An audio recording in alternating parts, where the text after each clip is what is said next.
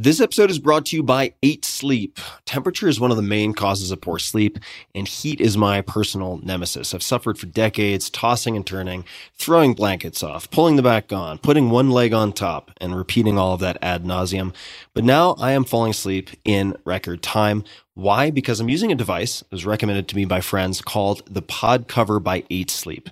The pod cover fits on any mattress and allows you to adjust the temperature of your sleeping environment, providing the optimal temperature that gets you the best night's sleep.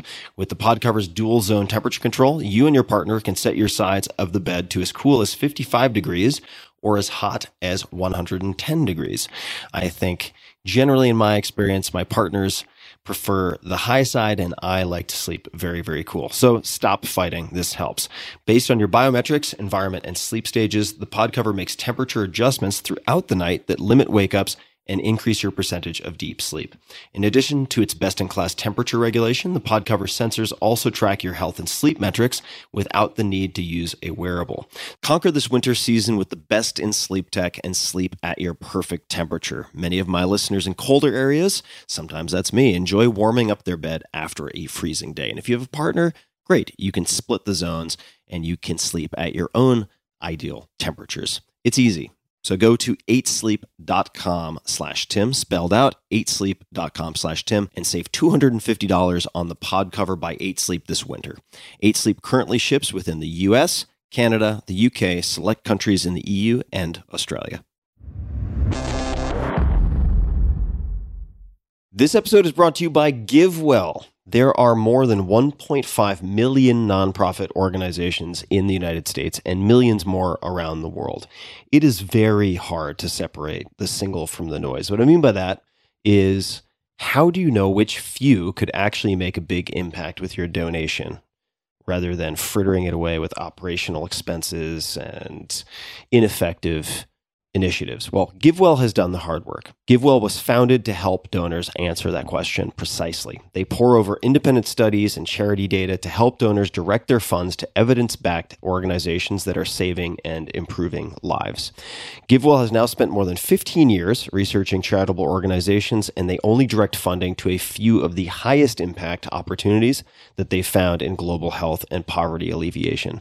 More than 100,000 donors, including yours truly, have used GiveWell GiveWell to donate more than $1 billion, which includes $745,096 donated by you, my dear listeners. So thank you for that.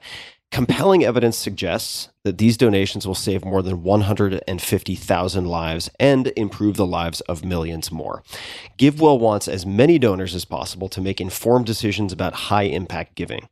And you can find all of their research and recommendations on their website for free. You can make tax deductible donations to their recommended funds or charities, and GiveWell does not take a cut. If you've never donated through GiveWell before, definitely check it out. You should absolutely take a look at it. You can have your donation also matched up to $100 before the end of the year, or as long as matching funds last. So to claim your match and to learn more, go to givewell.org and pick podcast and enter the Tim Ferriss Show at checkout. Make sure that they know you heard about GiveWell from the Tim Ferriss Show to get your donation matched. One more time, that's GiveWell, G I V E W E L L, givewell.org to learn more or donate. Optimal minimal. At this altitude, I can run flat out for a half mile before my hands start shaking. Can I ask you a personal question? Now would seem an appropriate time. What if I did the opposite? I'm a cybernetic organism, living tissue over metal endoskeleton.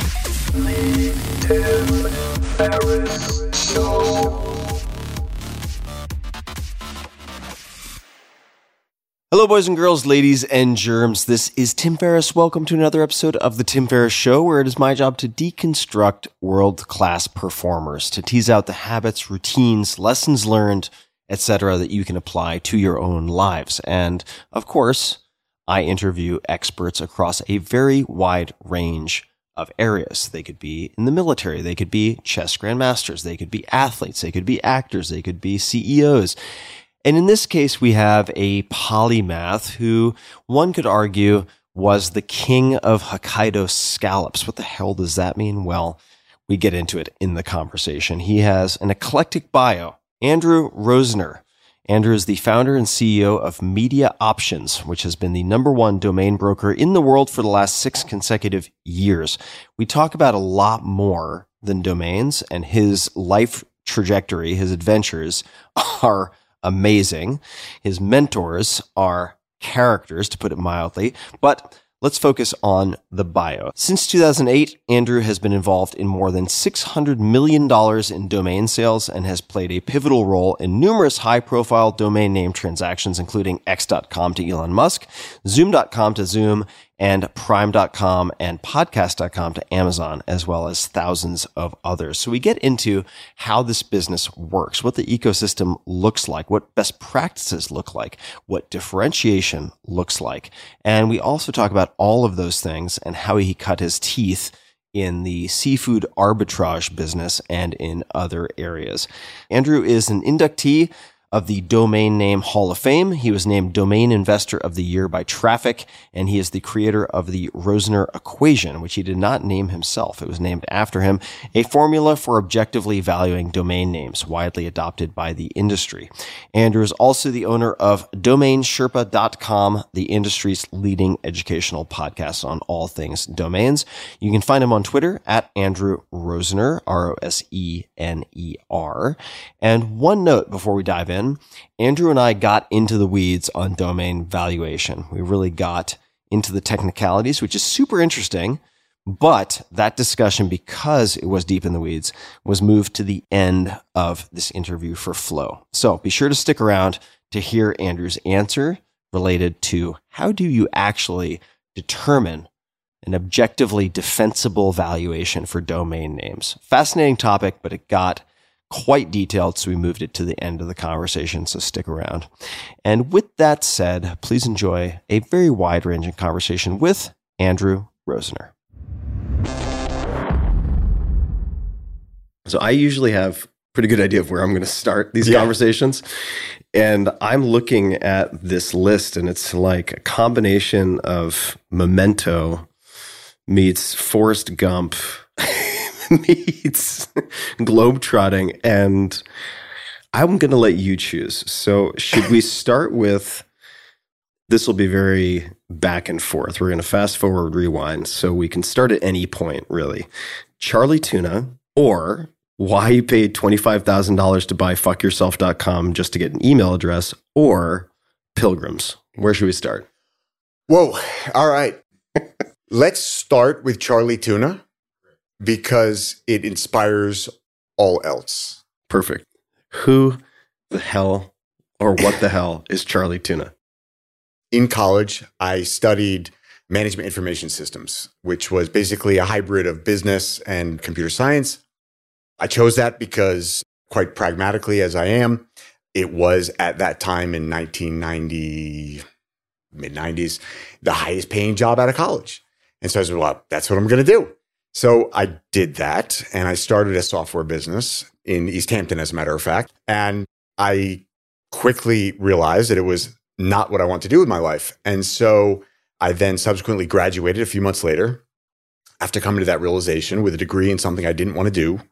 And I had no idea what I was going to do with my life. And I got a call from so called Charlie Tuna, a very, very close friend, somebody I would call a mentor, and an extraordinarily unique individual on this planet, Peter Murky. So I get a call from Peter Murky, and Peter says, Do you want to come sell fish? How did he get your name or number or So- both? Peter contacted University of Rhode Island, where I went to school. He contacted the business school and he said, I'm looking for an entrepreneurial go getter to become my mini me. And Peter wanted to retire and he wanted to train somebody that had not come from the seafood industry. That's what we call foreshadowing, folks. Yeah. he wanted to train somebody to basically take over the business in his own image. And I was the chosen one. So, anyways, I basically told him to go pound sand. And, and then at that, that point, he offered me $1,000 to come hang out with him for the day in Newport, Rhode Island. And I did. And it was kind of like love at first sight. I just, we hit it off.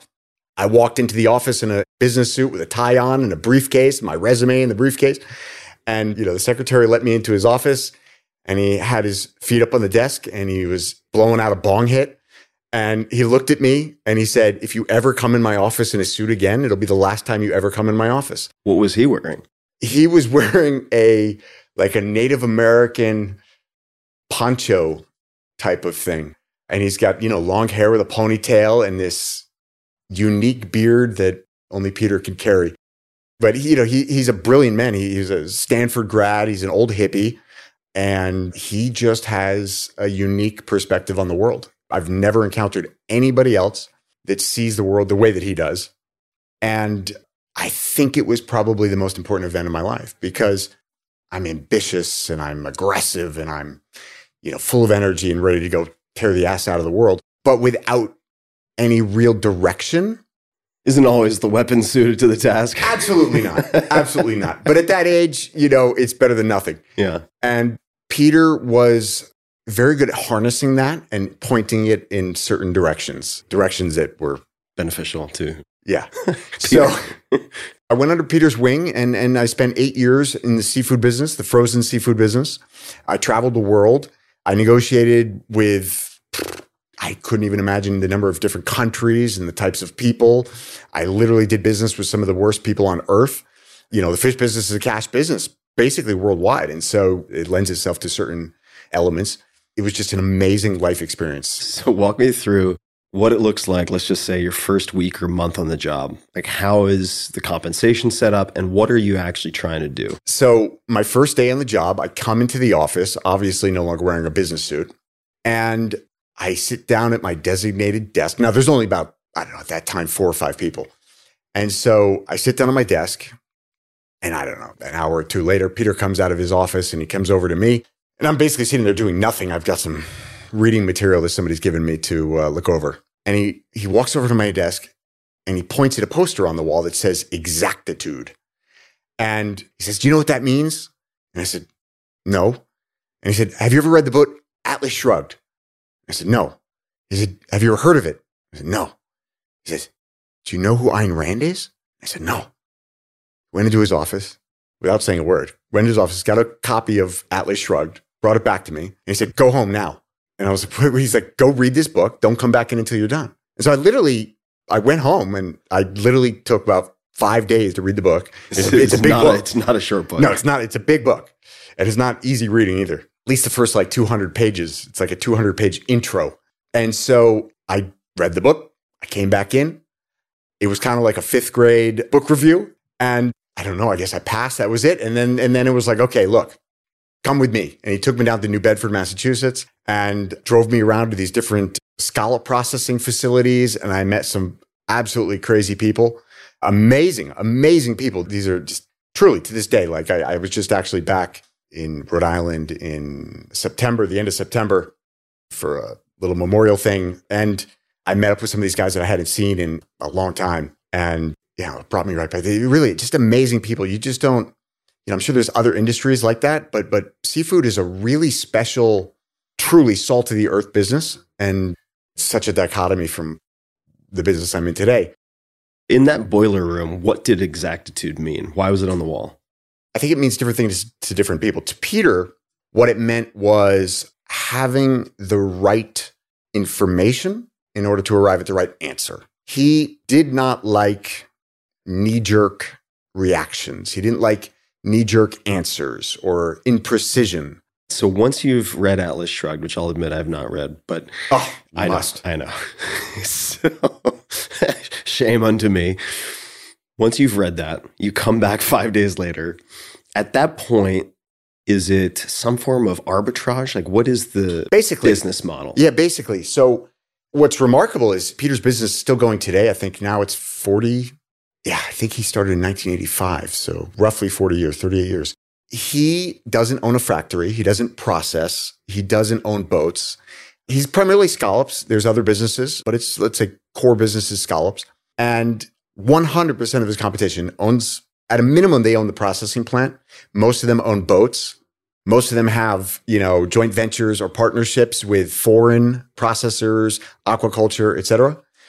And despite these seeming disadvantages, Peter has been nimble and, you know, he's kept his overhead low And through the good times and the bad, he's just kept that business running. And in And great is he times, buying and then reselling? Buying, putting in his packaging. In some cases, I don't know if we want to go into that today, but you know, what, let's call it value add. We can we can skip we can skip certain yeah. details if needed. They would say they're value adding and repackaging and then, you know, reselling.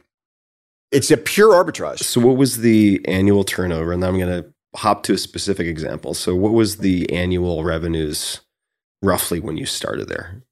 They were doing about seven or eight million a year when I started. And how did it grow? Quite quickly, we realized I was good at this game. And I became the vice president of sales. And I think when we left, we were about 35 million, Okay. Yeah. How do which is a lot of scallops. yeah, how do Hokkaido scallops fit into this picture? Northern island of Japan, for Yeah. people who may not know. Yep. So basically, this is a pure sales game, right? So I'm, I literally have the equivalent of a, a phone book, but it's the who's who of the seafood industry. And I'm literally making about, I don't know, 150 calls every day. And it's just cold calling, cold calling. And you're selling calling. to distributors, to restaurants? No, no restaurants, primarily distributors, other wholesalers, restaurant supply companies, cruise lines. So I say no restaurants, but large restaurant chains, which is where we're going with the story. But a couple years in, I come across Benihana and I call up, you know, the Fort Lauderdale headquarters of Benihana and, you know, you guys want to buy some scallops. And it's just pure luck that they happened to be in a transition period where they'd been getting all of their seafood from one company.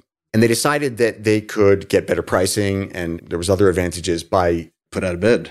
put out a bid for each individual product. Mhm.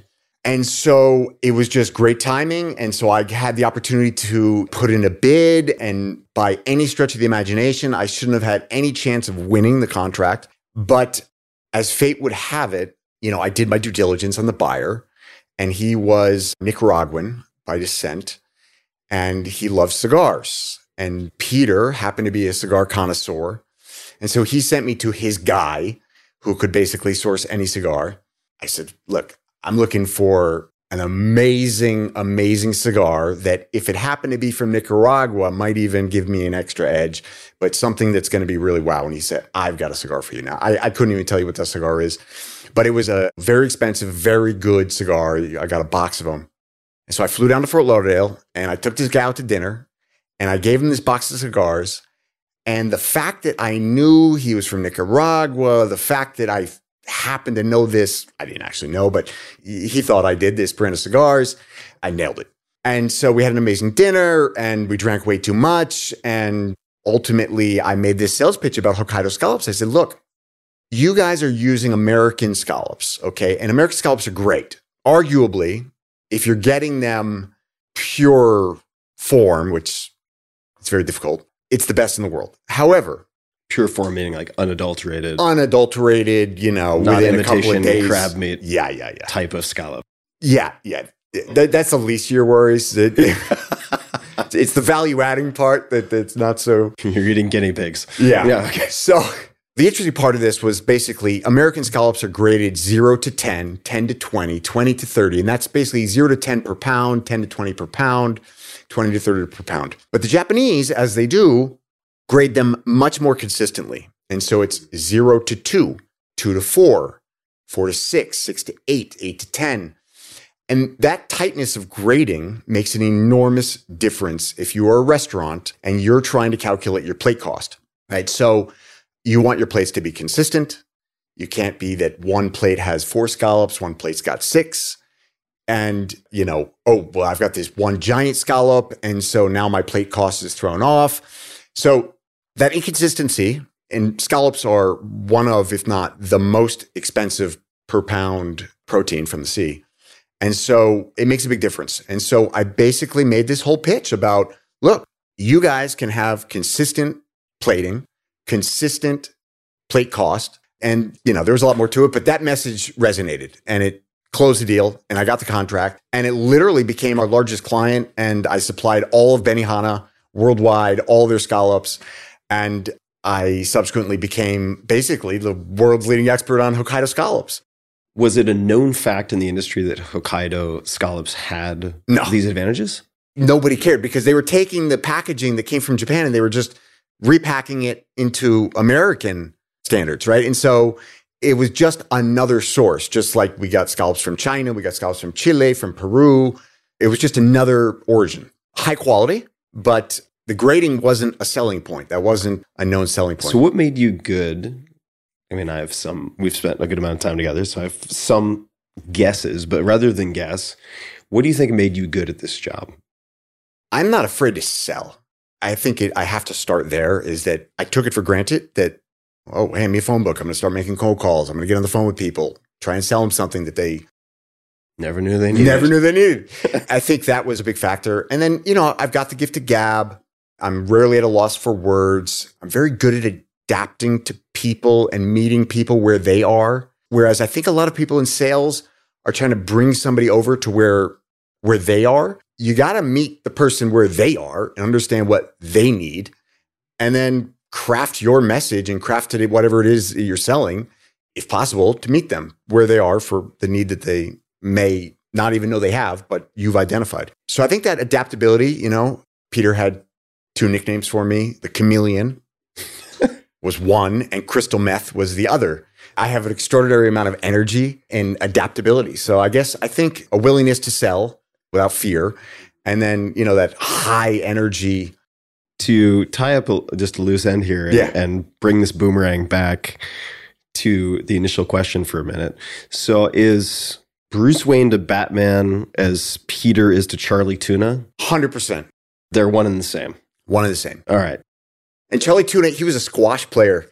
Peter influenced me in ways way beyond business. Like his lifestyle, I had never seen somebody with that lifestyle. What was his lifestyle?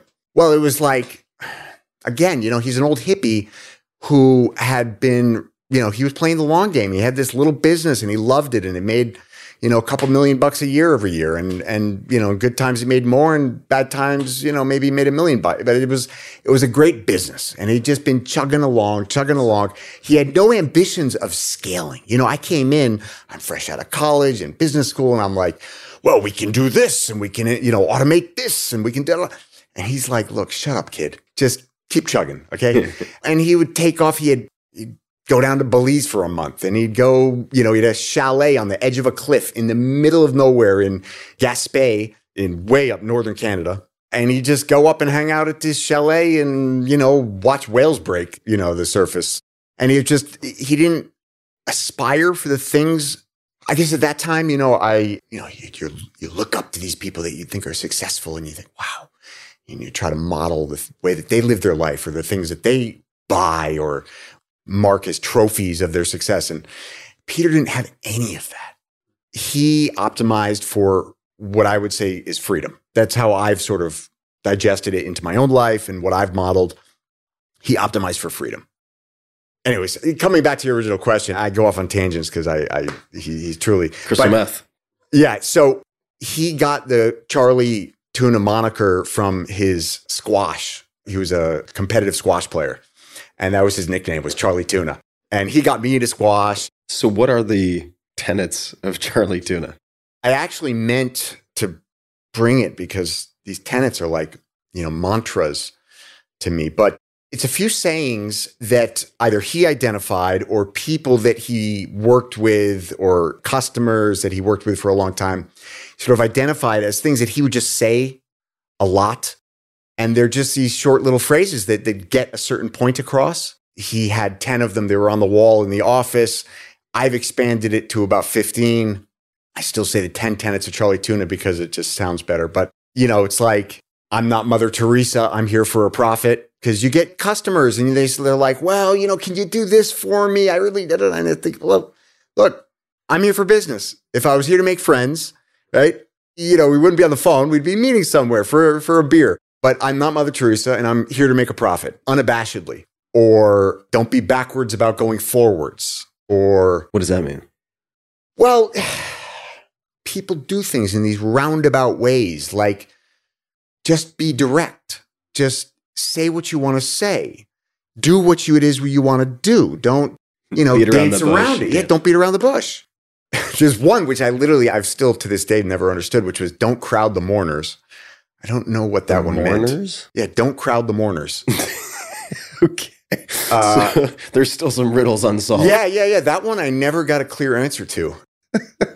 All right. I feel like we were having sushi at one point and you were like, something, something like in the whorehouse. Oh yeah, yeah. One of the better ones. Uh, you can't run a whorehouse without any whores. I mean, all right, on its face, this makes sense, but what Well- did that mean? you know, in its original context, it's like if we don't have enough inventory, we can't do business because it's an arbitrage deal. So if I don't have what the customers, we only have a limited pool of customers. Like we're not trying to be Walmart, right? So if I don't have what these people want, then I'm just losing business. And so if you want to run a scallop shop, you better have scallops if you want to run a domain brokerage, you better have the best domains in stock. You know, it makes sense, but you'd be shocked if you look around and you examine failures, how often that's the case that people are trying to run a whorehouse without any whores. Because generally they're trying to avoid risk, right? They're trying to de risk. I imagine some people listening would say, well, hold on a second. Like, I keep wanting to call him Charlie. I guess that's fine. But Peter ran a really Tight shop. tight shop. He seemed to carry much lower overhead and fixed costs because he wasn't vertically integrated like these competitors, which all makes sense. So they might then extend that to say, well, if you're running an arbitrage business, could you not identify the need and then source the inventory? Or are you just too slow? Like Too you've, slow. mi- you've missed the window. Missed the window. Miss the window. You don't have it, it's a commodity, right? So you don't have it, the next call is, you know, your competition. Very little differentiation. It's a commoditized product. So you must have to get pretty, I, I would imagine, to make that work. And maybe I'm imagining incorrectly, but pretty sophisticated with forecasting and prediction and so on. Because like scallops, last I checked, don't last forever. So if you're holding inventory, it's not like you can sell the next 100% So I don't know how deep down this rabbit hole you want to go, but that was one of our superpowers. Was and another way that Peter has really influenced me was Peter had lived all over the world. Okay, he dodged the Vietnam draft and went to Namibia, and then he lived. He's lived all over the world, and he's traveled all over the world, literally all over, everywhere. And he had these relationships that were just the most absurd relationships. Everybody had crazy nicknames. And in Chile, in Peru, in, in you know, we had Pablo the Catch, we had Mr. Lucky in China, and we had Mikey the Iron Wrench. crazy, really like, and he just knew these people, and he would call them up, and he'd just say, you know, what's it looking like in Peru? What's it looking like in China this year? What's it looking like in Japan? What's it looking? Like? And every morning, that was literally the first thing I did And every in single morning. like catch type of catch, or catch Yeah. may not be the right term, but Yeah. I mean, a lot of these guys, they came to appreciate Peter and his personality. He's truly a character and the method. But, you know, I would make these calls. I had a list of 20 people that I would call every single day. And I literally wrote out a report of what that person said every single day. And I presented it to Peter every day. And this isn't a fast moving business. And so, generally speaking, whatever they told me yesterday is the same thing they're telling me today. And so it was, you know, it was redundant, but what it did is it, it honed a whole bunch of different skills and it caused me to build a relationship with these people in a way that Peter had built over an extraordinarily long period of time. And so it got them to trust me, it got them to know who I was, and it got them to share information with me that they weren't sharing with other people. And most other companies had a more local centric focus on supply. So they knew what the catch was like in the North Atlantic but they didn't know what the imported supply was going to be from China or from Peru or from Chile, where there's these massive aquaculture operations that were just happened to be at that time really scaling up to match or now far surpass the domestic supply. And that allowed us to understand where price was going to go. When you say you got to have the horse to run the whorehouse, you don't have to have all of them.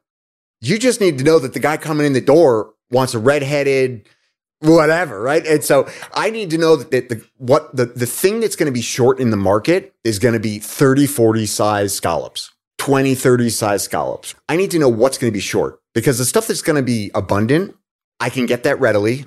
I will know the price readily. I won't get caught with my pants down on the price.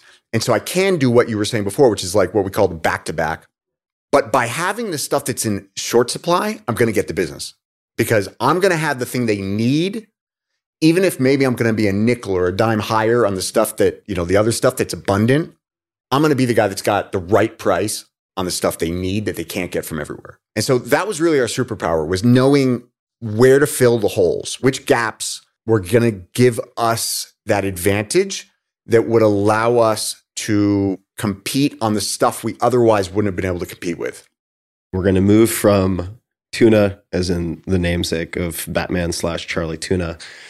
We're going to move from scallops to jamon iberico. It's a good segue. We're going to move from food to food. Okay. Where does this fit into your life story? I did a semester abroad in Australia where I met my now wife, who's German. And while we were dating, playing international love affair, she took me to Mallorca, where I had jamon iberico, pata negra. There's many different names for it. The Portuguese would tell you that the pigs are raised in Portugal and then cured in Spain. But you know, traditionally speaking, it's a, it's a- people nodding in the room. yeah. Traditionally speaking, it's a Spanish ham from the black footed pig. And at that time, in the very early 2000s, it was illegal to import it into the United States. And when I tasted this with my wife, my now wife, I was blown away. It was the best meat I'd ever had in my life. I couldn't believe it. And I was like, why don't we have this in the United States? And I was in, you know, the seafood import business. So I thought, I'm going to import this to the United States backtrack to my college days, that was literally the emergence, the mid 90s. It's the emergence of the consumer internet. I took a class learning about the internet. I thought, wow, domain names, amazing. I started registering them because I'm hyperactive. And every time I had an idea, I'd get a domain for it, not thinking that these would be valuable. But, anyways, coming back, I thought I'm going to get some domains for this Jamon Iberico thing, and I'm going to set up a website and I'm going to start importing this stuff. So I got back to the US, and that was my intention. I discovered that it was actually illegal. The FDA did not allow you to import this Jamon Iberico because it's cured for 18 months. You know, it's a raw meat that's cured for 18 months in salt. And like French cheese, the FDA didn't designate it as fit for human consumption. So, you know, that was sort of that. And I, I put it in the closet and forgot about it. And then a couple years later, I'm driving to my office and I hear on NPR radio that George Bush is about to get, you know, the first Jamon Iberico ever legally imported into the United States. And couldn't believe it. And I got to my office and I found out who the importer was. And I called him up and, you know, started talking shop. And I told him, you know, I wanted to buy a ham from him. And he was like, look, kid, I'm sold out for a year. I basically have a monopoly, or he had a monopoly. You know, and these were like, I don't know, seven, eight, ten thousand dollar legs of of ham at that time. And it's literally, you know, it's a whole leg. Buying a thoroughbred. Yeah. And, you know, so he was like, you have no chance. Forget it. Get in line. And, you know, we're talking shop and it came up that I had these domains and it was like his proverbial jaw dropped. And he immediately was like, how much you want for those domains? And it was the first time, like I said, I, I bought a lot of domains at that point already, but never thinking, oh, these are valuable assets that I'm going to sell in the future. It was always like, oh, this is another lame brained idea that I'm going to try and build a business around that I never got around to. And I didn't even know what to answer. And so I said, well, I want one of your hams. and he goes, no problem, done. And I was like, oh, wait, that's too easy. And so I was like, uh, and $5,000. And he's like, done. And I was like, well, you know, that ham's got to come from that first container, you know, George Bush's container. And he's like, "Uh, done. And I was like, oh, wow. Okay. And, you know, I kind of was like, all right, it's yours. And so, you know, I had a few of these domains and I transferred the domains to him on the spot. And uh, at that time, I had no idea how to do a domain transaction. And so I just took the leap of faith, transferred him the domains. A couple weeks later, I got a coffin in the mail. And, uh, you know, the rest is history. That moment then gave birth to my whole domain business. I realized that this, you know, little esoteric corner of the world, you know, if this guy wanted his domains that bad, every business in the world is going to want or need their respective domain names. And so, you know, at this point, I'm still in the seafood business and I, I was making quite a lot of money for somebody in their mid 20s. And I just started backing up the truck and buying as many domains as I possibly could. Now, where or when does Tess Diaz into the picture? Tess Diaz worked for GoDaddy And GoDaddy at this time, in early 2000s, they launched what they called the executive department or something at that time. They looked at their accounts and they were like, wow, some of these people have like thousands of domain names. Let's reach out to them and figure out what they're doing with these domains. And so they set up this little department with a few people and, you know, their job was to reach out to these people that had more than a thousand domains and figure out what they were doing with them. And most of these people knew what they were doing with them. They had a purpose. I did not. So, anyways, Tess called me, and I was actually in my car. I was driving up to my good friend JB's house in upstate New York, Quiet Please Farm, and I had a lot of time. And so she called me and she said, You know, what are you doing with all these domains? And I was like, I have no idea. I, every time I have an idea, I buy them. And she said, Well, you know, there's like a domain industry and there's people trading these things and you can monetize them. And I was like, Well, I had no idea. You know, tell me more. And so literally I spent like three or four hours on the phone with her getting a download on that there's a domain industry and, you know, an aftermarket and there's people on forums talking about these things and there's different ways to, you know, park them and monetize them and Google will pay you for the clicks. And, was, this, this was all new to me, but it was fascinating. And so I then spent weeks, as I do, deep diving into this new world of domain names and I got super fascinated. At this point, I'm married and my wife thinks I'm crazy. In fact, everybody thinks I'm crazy because I've now spent a considerable amount of money buying domain names by that point. And basically, when I got married, my wife said, Look, I'll live in the United States for four years and then the shot clock is up. And then we're moving somewhere else. And the shot clock ran up and it sort of ran up at the same time that I was doing this deep dive into this domain world. And what I realized was there was nobody playing matchmaker between the people that had these domains. Fascinating characters, right? Like literally, you would be hard pressed to find an industry that has such a motley crew of extremely successful and by a variety of standards people, but from just wildly different backgrounds, wildly different interests that have stumbled into this industry in completely different ways. And I decided to basically build a domain brokerage business to play matchmaker. And there was people trading amongst themselves, kind of playing hot potato in the domain industry. But there was nobody taking these domain names and selling them to the end users that ultimately could benefit most from them. And more importantly, playing educator between this nascent asset class and the broader business environment that I think recognized like, oh, this is an extension of our brand, but didn't understand why these things might cost so much and why they're so valuable and, you know, the various benefits of owning them. And therein was born Media Options. And uh, my wife and I founded it together. And I think it was maybe a year or two later that Tess became my account rep at GoDaddy, just, you know, going full circle here. And then ultimately left GoDaddy to come work for me. And I went from a Lone Ranger to plus one. And shortly thereafter, you know, we moved to Panama. We left Rhode Island and moved to Panama.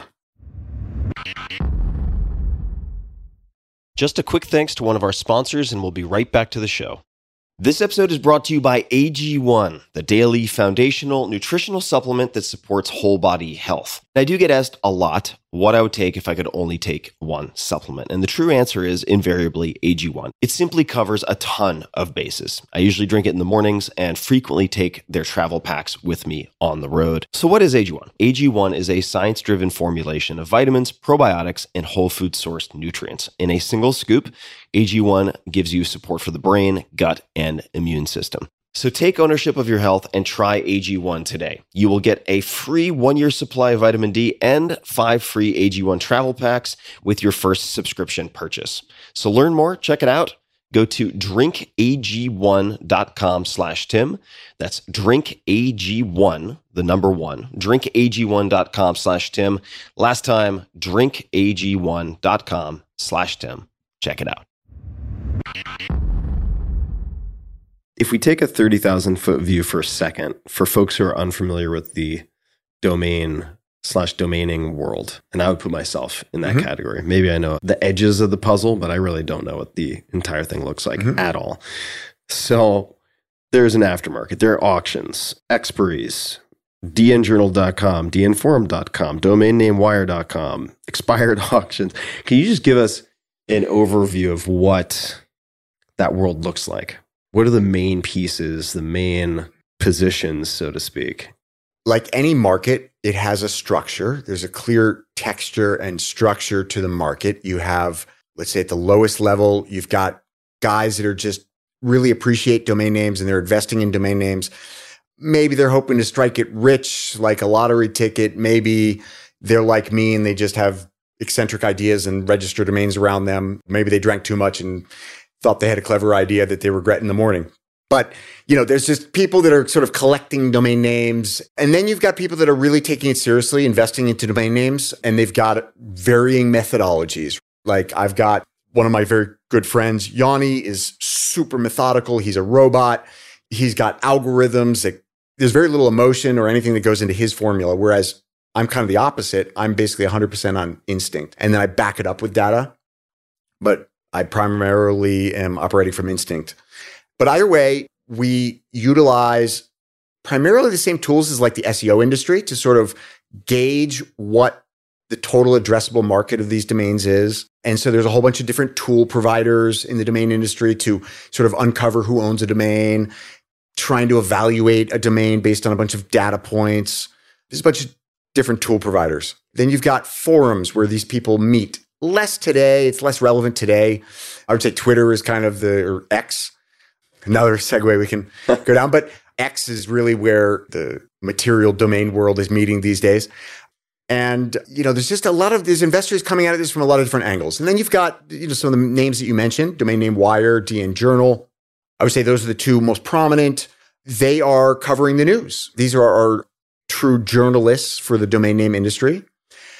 And they're talking about, you know, policy changes. You know, domain names are governed by ICANN, which is the multi-stakeholder non-governmental organization that basically governs domain names and remarkably important organization, by the way, that very few people know even exists. And more people should know that they exist. But there's all these different layers, right? And okay, and then you've got as the industry evolved through the late 90s and then the early 2000s, these good domain names get what we call type in traffic. It's just inherent traffic. People just inherently go to these domain names. Prime.com. Yeah, prime.com. You know, people want to go to Prime at Amazon, they just type in prime.com. And, you know, we helped Amazon to get prime.com for that very reason because tens of thousands of people were going to prime.com every day and not finding Amazon. And so if you own these domains though, you can park them with Google or Yahoo on their parking feeds and, you know, they display keyword advertising and then when people click them, you earn a couple cents, sometimes more. And at scale, that can be, you know, considerable revenue. And that used to be the primary business model in the early 2000s. Was capture that traffic, hope it leads to click throughs on your advertising, Mhm. and then get paid by Google or 100%. something. Just out of curiosity, because I know I'm not the only person who knows what it is now. I'm not giving a real example, but I'm typing something like Google really quickly, and I type an extra O. Google three O's, and I land on that page. How Yeah. much do you think the owners of some of these misspellings pull in? Okay. I'm going to pause for a second because this is a really important point that I want to make. I would say, like, if your audience got one point from me today, I really want it to be this. There is a very clear distinction between a domain investor and a domain squatter.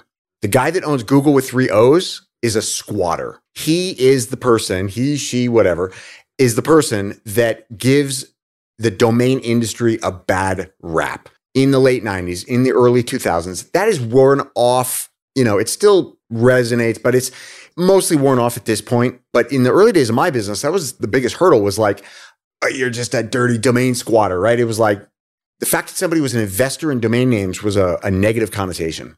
And funny enough, some of the biggest domain investors are, you know, famous VCs that are funding the companies that are accusing domain investors of being squatters. But anyways, Really? So there are VCs who own just oh yeah. spreadsheets full of domains. You know, I more targeted, super high quality, you know, maybe tens of domains. but really high quality. Are they holding them for portfolio companies or are they I looking to? you know, I don't know. I don't know. Can I play stand in for the listeners for a second? Sure. All right. So this, Please this do. differentiation, I think, is important to underscore. So squatter versus investor. Yeah. Do investors still buy URLs that represent trademarks owned by other people? And if so, how is that reconciled? There's always going to be bad actors, but it is a very, very, very small fraction of what it used to be. We've got cyber squatting laws now. It's quite punitive. $100,000. If you get sued in federal court, it's $100,000 per name penalty for infringing on somebody's trademark cyber squatting. There are also much cheaper, faster, and easier mechanisms for recovering domain names that infringe on your trademark called the UDRP, Universal Domain Resolution Protocol. Basically, there's three elements, and if you can prove those three elements, the domain is going to immediately get transferred to you. Okay, and it's only going to cost you about, let's say, twenty five hundred dollars, maybe three grand if you go for a three person panel for this arbitration, and they're going to make a decision. The owner gets to respond if they choose to. And in most of these cases where it's a clear trademark infringement, they, they don't even respond. And then that's it. You're going to get the domain name. And you don't need to know the identity of the Nope. Holder Nope. for that. Nope. You don't.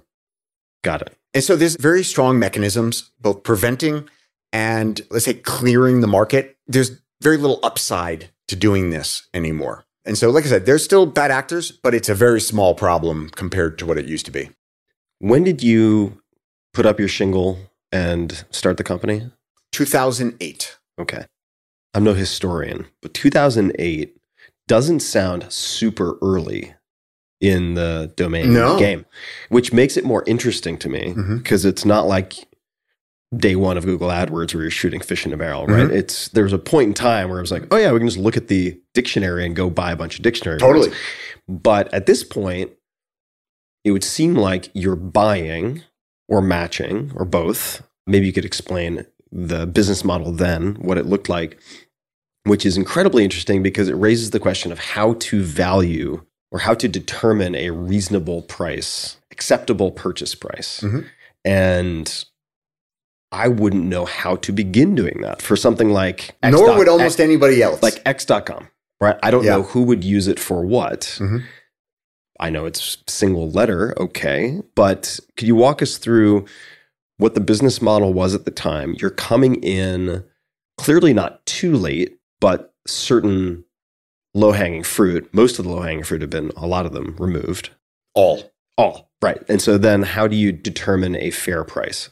I- I'm kind of taking a wild guess here, but it's, it- you know, just for emphasis, it's literally probably 95, 98% of our business is domain names that were registered prior to 2000. Okay. So in 2008, when I, you know, as you said, hung up my shingle and started the business, I am super late to the party. Now, I have started accumulating some domains, but most of them weren't really great at that point. But what I I understood that it was going to be a very capital intensive business, and I had already spent a lot of capital. And if I wanted to continue this hobby, I needed to generate cash flow to support it. So that was one of the premises of starting Media Options. So then that premise worked. We started successfully selling other people's domain names using our commissions to then fund the acquisition of better domain names for So ourselves. people would come to you and say, I have fill in the blank. Oh yeah, I mean you're talking dot uh, you know, com and I would like to sell it, but I'm not sure how to do it. a line out the door, right? So there's a handful of domain investors that understand what they've got and they have no real eagerness or intention to sell except when somebody makes them. But everybody else is literally they buy a domain and they expect it's going to sell the next day, right? And so anybody that can help them achieve that unrealistic objective, they are banging on the door. So I get so many emails every day of people that want me to sell their domains. So endless supply of inventory to sell. So I start banging on doors and basically playing fake it till I make it because nobody had really done this before. How did people find you at that point? Most of the people that own the domains I'm selling at that point, that's no longer the case, but at that point, most of the domains that I'm selling are owned by domain investors, right? And so I'm meeting these people on the forums. Ah, I There's see. DN Journal, which does this weekly sales report. And so today I'm like the most discreet person you're ever going to meet. But at that time, trying to build a business, I was, you know, every time I make a sale, I would announce that sale. That on would the, get on the- published on in the forums or yeah. It'd get published in DN Journal. That was sort of a source of pride, was like, oh, look, my sale got published in DN Journal this week. And people would see that you sold a domain for a good price and then double down on, you know. So that was how the people that own the domains were finding me. finding you. Got it. And I'm finding the people that I was trying to sell them to. Okay. Very rarely are they coming and finding me. It does, it did happen, right? Lightning strikes and Do you still remember any of your initial sales where you're like, holy shit, I think this could be a thing? The sale where I thought, wow, okay, I'm really, I think I'm going to be able to make this into a business was pizza.net. Okay. okay. Uh, which is, a, this is a great example because it seems like there are a lot of people you could potentially sell that to. So walk us through pizza.net then.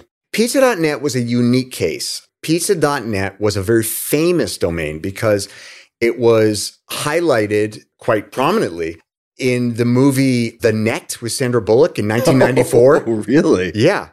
So in in this is a 1994 movie, okay? And Sandra Bullock, the first time anybody has ever seen anybody order a pizza online on the internet.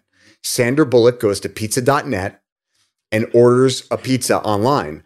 And so pizza.net, you know, it, it, man, it's another rabbit hole, but pizza.net was actually has prior art on a whole bunch of patents. So Google has the patent on here's your IP. We're going to provide you, you search for pizza. We're going to provide you the pizza restaurants that are within a certain distance around your IP address. Okay. They have a patent on that. Pizza.net was doing that prior to Google filing that patent. Hmm. And so pizza.net technically, So the company that owned pizza.net was doing that type of yes, sort of proximity. yes, yes. And so the, the company was gone. Okay. But the owner of the domain, which he's also a, a fascinating, that's a, that's another fascinating story, but I don't recall how he found me. He was the guy that literally strung the internet cable up the entire East Coast of the United States. So he literally put in the, the actual hardware that created the first internet network on the East Coast of the United States. Adam, I can't remember his last name. Adam something. Put in the show notes. And we'll uh, also put the rest of the tenets of Charlie Tuna in the show notes for people who are wondering where those might be found. at the time in the early 90s when he bought this domain, I want to say it was registered in 92. Mind you, most people didn't even know the internet existed till about 94, 95. Regular home adoption didn't really happen till 96, 97. But at that time in 92, 94, .net was actually the preferred. Most people thought .net because most of the people using the internet were network providers. These were ISPs. They were, you know, it was a read only or write only. It was mostly tech, not in the way that we think about it today, but like really hardware tech companies that were utilizing the internet at that time, other than just putting up a splash page like a business card. And they were using .net. And so, you know, he had a lot of very, very good .net domain names at a time when he could have registered any of them in .com. He actually is is the guy that he originally registered, you know, you brought up x.com. There's three one letter .com domains in existence. Okay, that's it. Three. It's Z, Q, and X. But Adam, Why are there only three? so I'll tell you the story. So Adam actually registered all other 23. So numbers aren't allowed. Single numbers are just not allowed for security conflicts prevented by ICANN from being registered. So he went and registered all the other one letter dot com domain names.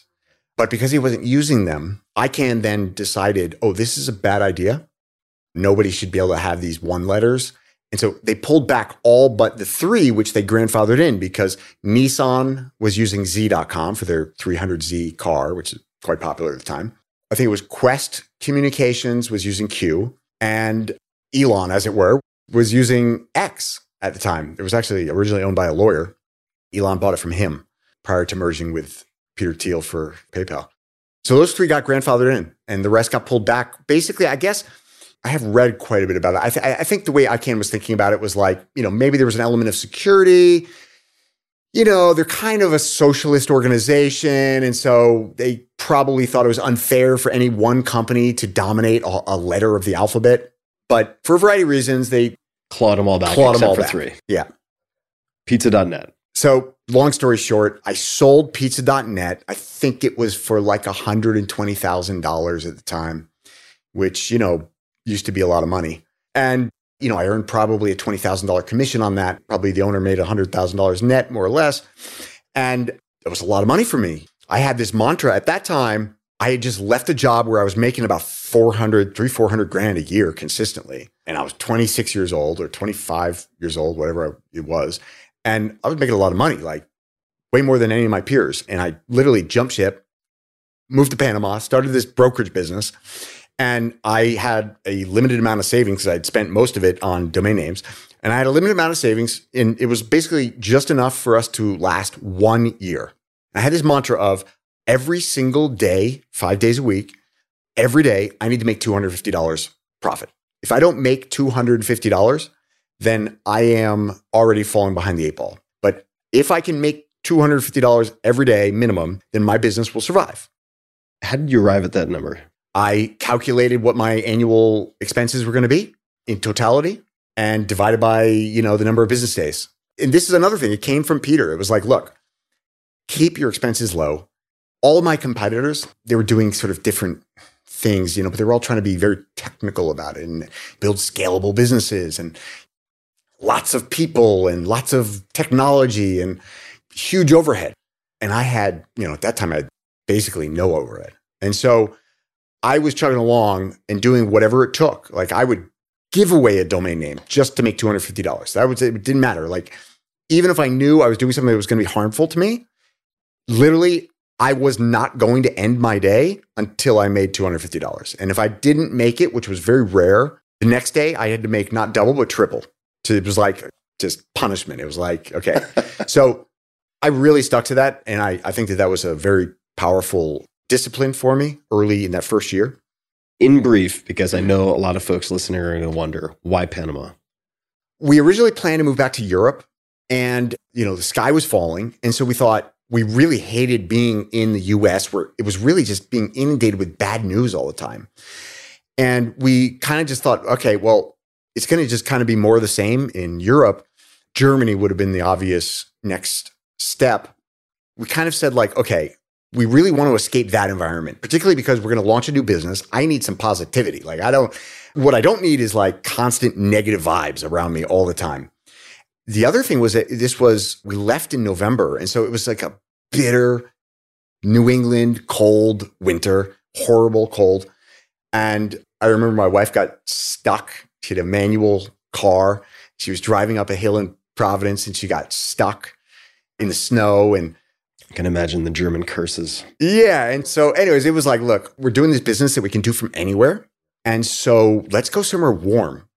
And I was like, yeah, let's go somewhere warm. And so we kind of explored all these different places. You know, we had visited a lot of places in the Caribbean and we'd gone to Central America and we'd, you know, I had been to Panama actually a couple of years earlier because of a friend of mine from college was Panamanian and invited me down. And so Panama just checked a lot of boxes. It was on the US dollar. Most of my business was going to be in US dollars. So that eliminated sort of the currency friction of volatility. Didn't even think of that. Yep. That was big. That was a big reason. It was very safe.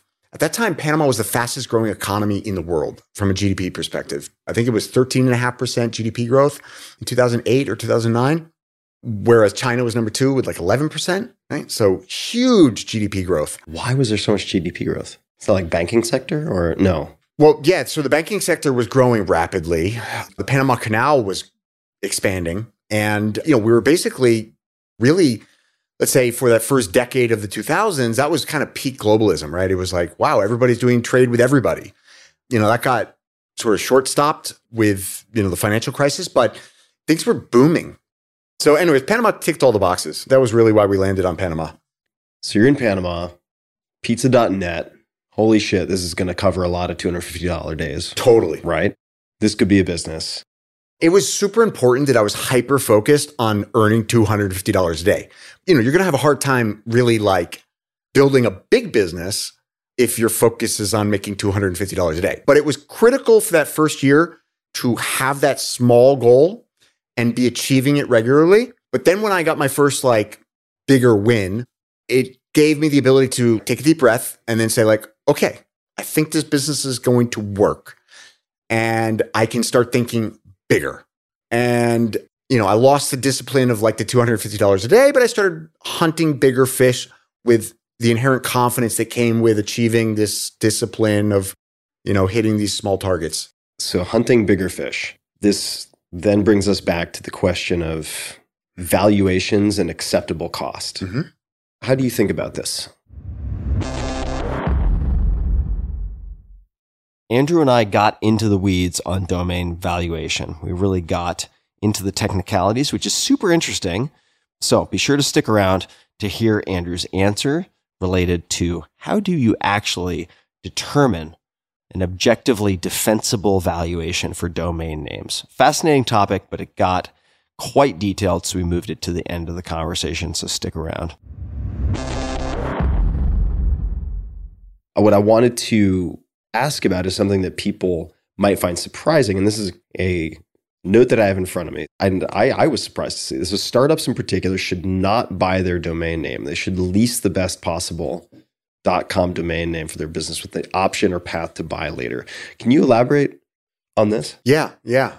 Because this is a big decision slash important decision slash terrifying risk for a lot of startups. So I'm glad you said what you just said. or they wait and then they get ah, extorted is a strong word, but I mean they really get bent over the barrel because they Extorted is the not way. actually the worst case scenario. okay. the worst right. case scenario is that they no longer have a path to ownership for their exact brand match.com. That's actually the worst case scenario. That's a much worse scenario than we have to pay some exorbitant fee to get our domain name. And I'll explain why.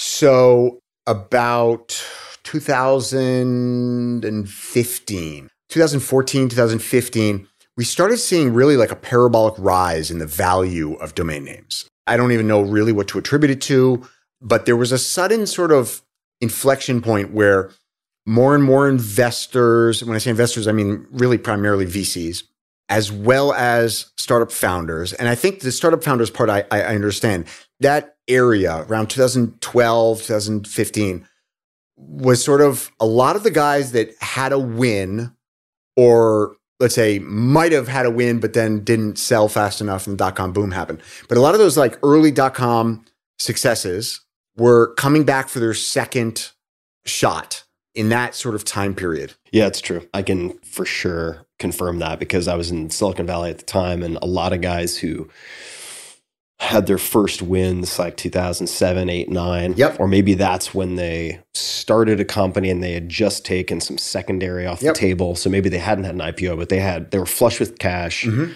and they were looking to build more things. Yeah, I, I, I saw this a lot. like anybody who's successful, they learn from previous experience. And a lot of them understood that, okay, I launched on this silly name and I might have gotten lucky and been successful because the market wasn't crowded, but now the market's crowded and now there's a million people that want to compete with me.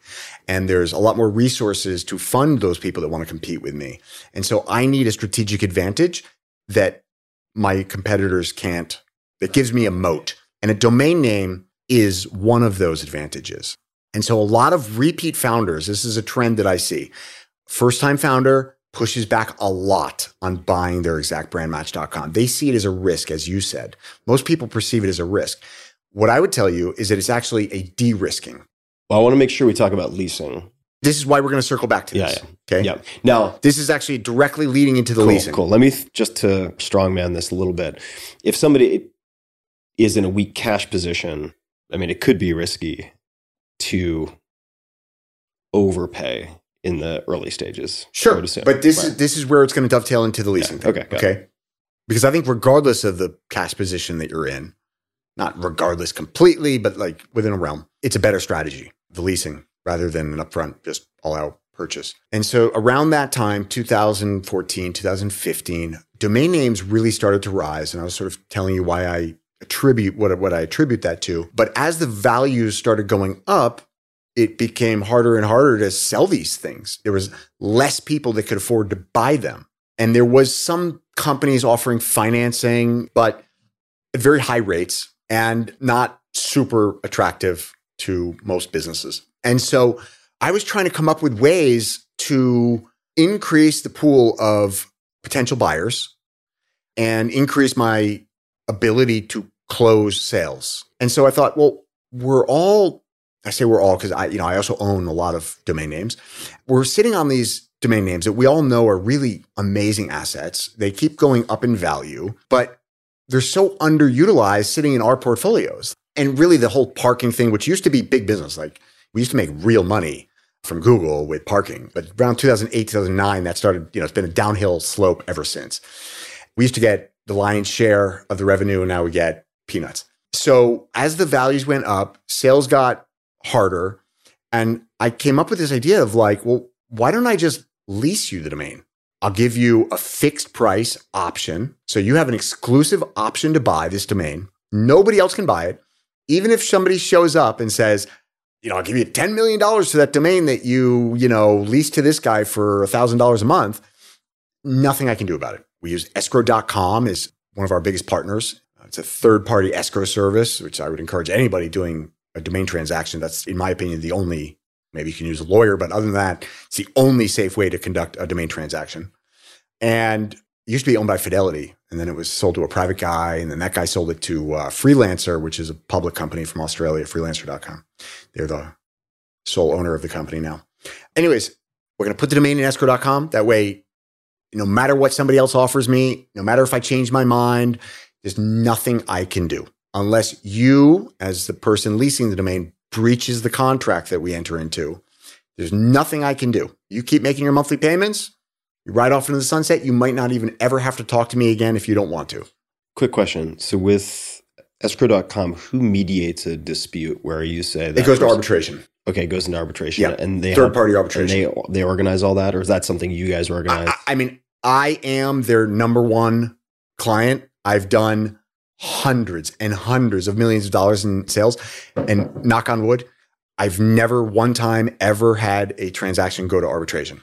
right. I'm not saying But yeah, if it were. if it were, it goes to a third party forum, arbitration forum. And they will basically organize that because they're the ones holding the domain, right? So they've, they've got an interest in sorting this out as quickly and amicably as possible. And so they hold the domain. There's usually a payment up front, which basically buys you an option, which in the, you know, the world of finance, like any other option, you have an option to purchase this domain at a fixed price for a fixed period of time. I generally default to five years. I think that's a great runway. Most businesses at a period of five years are either going to make it or break it. It's going to be binary. At the five year point, they know they've got a business and they're raising either more funds or they're profitable or they've achieved some level of scale, but they either have a business or they don't. And so at that five year point, they have, and they can execute at any time during the lease. They can execute after the first monthly payment if they want to. But within that five year period, they have a fixed price option to buy the domain exclusive to them. And then they have a monthly lease. And so, generally, rough back of the napkin math, the way these things usually fall is like somewhere around 5%, could be 10%. The bigger the value, usually the numbers come down. The lower their percentage. Yeah. Yeah. So it's Over that five year period. You mean? Yep. So the purchase option, and it's important that, that the startup have some skin in the game. Oh, I see. That's the initial Yeah. option cost. Yep. The Not, initial not the op- total cost over the five year. No, no. It's going to be the initial option. Get some skin in the game, buy yourself an option, and then you've got a lease component. And the lease component is going to be usually be like a half a point, right? So if it does that option upfront payment act as a an advance in the case that you purchase? in most cases, yes. Mhm. So generally speaking, we apply that option fee. Let's say that you approach me, you want to buy a domain. That domain is $100,000. We agree to one of these lease deals. Maybe you're going to put five or $10,000 down up front. And then you're going to have a ninety or $95,000 fixed price option to buy. And then you're going to have a lease component. And the lease component's a true lease. The payments don't go towards the purchase price, but it's, you know, half a point. So like if it's a $100,000 domain, you might be paying $500 or maybe a $1,000 a month. So it's a half a point or a point a month, which is going to get the owner of the domain a very reasonable conservative rate of return, call it, you know, 5 to 12% rate of return, which is going to account for inflation and account for, you know, the risk. And you're going to have the opportunity for less than it costs to keep your floor clean to operate on your exact brand match.com from day one. And so that's the first element of de-risking is that number one, you're never going to have to rebrand, which is a very, because of SEO, because of technical challenges, because of word of mouth and a whole bunch of different things. A rebrand while you're at stride is very difficult to pull off. And it leads to all sorts of messiness. Generally speaking, it's going to cost you somewhere between, depending on the complexity of your organization, between ten and forty thousand dollars per employee to do a domain name rebrand, to move from one domain to another one. Particularly gets higher and higher and higher the later stage you are in your organization, the more complexity you have. So you are leasing the domain. You look like you're a serious business right from the get go. You're not try this or get that. So, question for you on the sell side. Yeah. Because now I'm super interested in this. Because now I'm thinking, huh, are there people who just have a stable of domains and they treat it almost like, and this isn't a perfect analogy, but like a fixed income portfolio where they're like, I'm not in the domain selling business, Mhm. I'm actually in the domain leasing business. Yeah. But to run the math on that model, if you were in that position, you would want to know what percentage, just so you can forecast properly, you'd want to know roughly what percentage you would expect to convert to buyers Mhm. at the five year point. Do you care though? Really? I'm curious what it is. Okay, so this is literally one of my favorite topics. this was part of the whole revelation of creating this was I was sitting back and I was thinking to myself like, all right, now I've got about 5,000 really good domain names. Let's just take the top 500. These would all be domain names that at an absolute minimum, you're talking about $100,000 and that would be cheap. So $100,000 and up, some of these are eight figures. Some of these are seven figures. Some of these are mid six figures, blah, blah, blah, right? But $100,000 to many millions of dollars in value. The price I would expect to sell them for. If I just took the top 500 domain names and I, let's just say I'm giving them away, I'm going to give away all of them for 500 bucks a month. That's $250,000 a month in totally passive income. And when I say passive income, like you'd be hard pressed to find more passive income, right? Because it's not like a real estate portfolio where like you gotta once in a while There's a you gotta dead pissed off HVAC, tenant. you got to fucking deal with it. Yeah, you got to deal with broken pipes and electricians, and you got to, you know, you got local and state real estate taxes, and you got that, that, that, that, that, that, right? What you get gross is very different than what you get net, and not to mention the time investment. So I laugh when I hear people in the real estate business talking about passive income, but it truly is passive income. It's literally set it and forget it. I literally hand the domain off to escrow.com. The servers get pointed to the person leasing it. And I get a notification once a month that the payment was received. End of story. That's it. So that's a pretty good gig. When I did that math and I was like, wow, I like those numbers. It got me pretty excited. And I started to pursue this. And I, st- I talked to GoDaddy and I talked to some other players in the industry saying, why don't we promote this as the way that companies should sell domains or acquire a domain? And from there, the concept evolved in my head to the point where it's a no brainer. Even if you have the money, why lay out the cash if you can lease it? Try before you buy. Even if you know you want to buy it and you have the money to buy it, probably have a better use case for the cash flow. It literally is going to cost you, in most cases, less than you pay to keep your floor clean in your office to have this domain name. The lowest paid person in your company costs more than your company's branded domain name per month. So it's a no brainer, in my opinion, for almost everybody. When you go to raise funds and you go to your VC, being, I am, you know, Vida.com. I'm an investor in a company called Vida. I sold them the Vida.com domain name, which is a good segue into another element of this that you sort of referenced. But it's a lot easier to raise capital going and saying, we are Vida and we have Vida.com rather than we're try Vida or we're Vida.io or we're Vida.xyz. You're not a serious company. It's like you're on training wheels. And so at some point, and most of the smart VCs know this, at some point you're going to have to upgrade because there's a ceiling.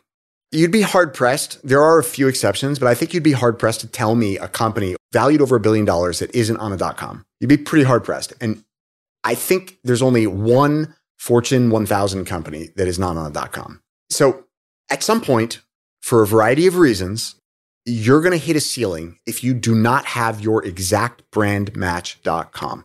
Maybe it's because you want to go public and your investment bank, which was the case with Facebook, when they wanted to go public, the investment bank, you know, whoever was, the auditors, whatever, whoever was, came in and said, look, you guys need to own all your IP before we're going to take you public.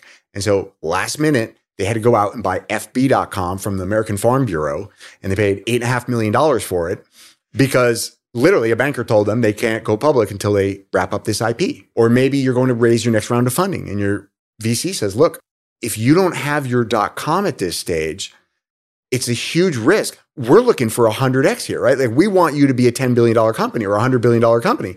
And you can't do that without your dot .com. And so if you don't get it at this stage, then we don't know what it's going to cost later, or you might not be able to get it later. And they realize that that's an inherent risk, right? So there's a bunch of advantages. Let's say lubricating the fundraising process, de-risking that process in the mind of the investors, as well as the downside risk of not doing so and looking like you're not serious or you have a short-term vision or you're not committed to your brand. Vida, you mentioned you're an investor and you said that relates to another element of this.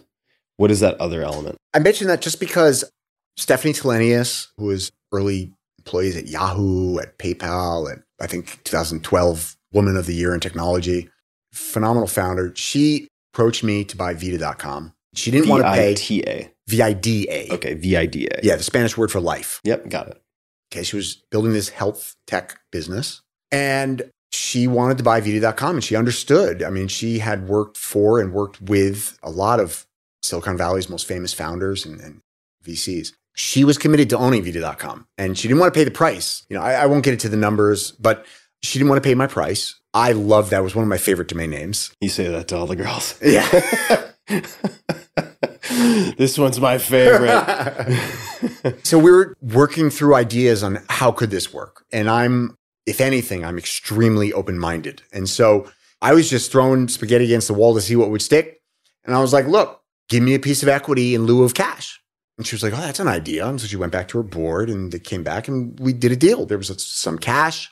There was, you know, I think there was some milestone cash payments and there was a small piece of equity, you know, valued at precisely that delta. There was no funny business. I didn't increase the price. I mean, it was just, you know, we're going to make up for that delta between what we're going to pay you in cash and what you wanted in cash with equity. You say milestone based cash payments. What type of milestones? Or hypothetically, was it like we raise this round and we Yeah. give you a little more, then we raise this round, we give you a little Yeah. more? Or, or even just as simple as time. I see. Year Just a one, pay- year payment two. schedule. Yeah. Yeah.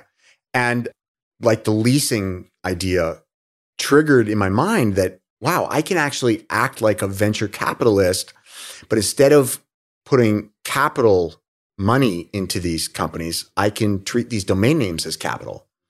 And interestingly, I get the best position on the cap table because in my contracts, if you fail, I just claw the domain back because the equity goes to zero. That's an important clause. Yeah.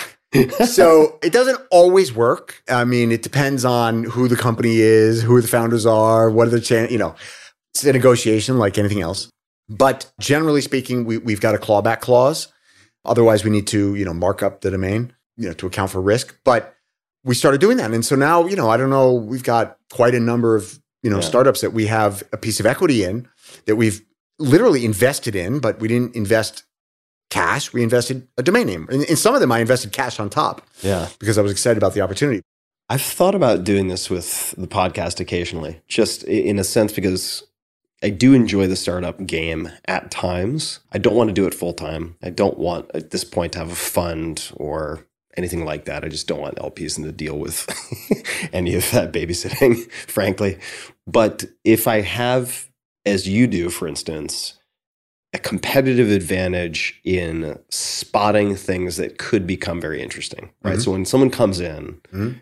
and you learn about a company that perhaps hasn't launched Mhm. or hasn't made that quantum leap, but they're on the cusp of having bankroll to potentially buy something where Mhm. you have a conversation, you realize they're very strategically minded, analytical, like this founder you mentioned. And you're like, huh, especially with that clawback, that's interesting. As Super like interesting. diversified business model. it's a lot more interesting than a domain sale. It's like, oh, I get to come along for the ride. So this comes back to another thing, which is that I actually fundamentally believe that we are still in the early stages of domain names and domain name value, early stages of digital commerce and the internet. Most people in the world have been online for less than 25 years. Right? It's a pretty short period of time. As we see commercial real estate sort of dying, and all the distress in the commercial real estate, we're seeing the digital real estate boom. And there's a direct correlation there. I would say a causation. So, again, what is a domain name? It's the place where you meet your customer. It's the only place that you own that you meet your customer, where it used to be the retail store or the office or the whatever, something brick and mortar. Now it's digital. And that digital place where you meet your customer is a domain name. Now, some people have argued and they've for many years, I've heard everything. Originally, it was like, oh, I don't. I remember when Absolut Vodka launched the first billboard campaign where they didn't advertise their own domain name, they advertised their Facebook page. And I remember seeing that billboard and thinking to myself, how stupid. You are literally at least, I don't know, 20 cents. I'm pulling a number out of my head, but like it's got to be 20, 30% of the equity that you're buying with that billboard is going to Facebook. And then when the customer goes to Facebook, you don't even own that relationship. You don't own the data. You don't own the relationship. You can be shut off at will. Nothing you can do about it, right? And that was before cancel culture. Now it's like a serious problem. I chatted with this guy ages ago. He was also sort of a snake eater in the shadows, not in a, not in a bad way, but like he was very discreet. He was very ethical, but he had these Facebook pages. He would buy Facebook pages that were doing well and then 10x, 20x these pages. Yeah. And they weren't exactly roll ups, but he would accumulate these things and he had these portfolios. And one of them was just minting money. You know, I can't remember what it was, but it was just like millions and millions of dollars a month. And I asked him what it was like having and running that page. And he said, it's like having the most profitable McDonald's in the world on top of an active volcano. He's like, 100%. because I just cannot predict what is going to happen. You know it's going to erupt. You just don't know when. All right, I want to segue here for a second. Speaking of branding, fuckyourself.com. Why did you buy this? Uh, this is uh, remarkably timely. As I alluded to earlier in this conversation, I get literally thousands of emails a day. Okay. So I am like, I don't know, maybe there's somebody out there that gets more, but I'm kind of like one of the world's power users of email.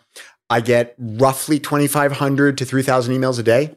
I don't use a spam filter because really in my business, I can imagine a lot of the legitimate emails are kind of indistinguishable from what would get flagged. Oh, yeah, absolutely. like just full of keywords that are going to get flagged. A hundred percent. So I gave up on spam filters years ago and I just bite the bullet and I've tried a million different things and always there's just a some degree of loss I'm not willing to accept.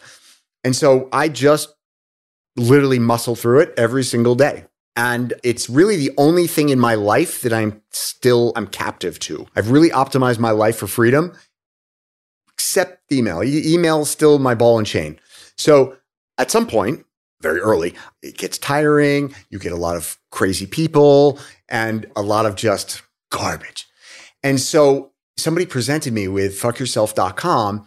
And I thought, wow, I want to buy that domain just to have the email address go at fuckyourself.com.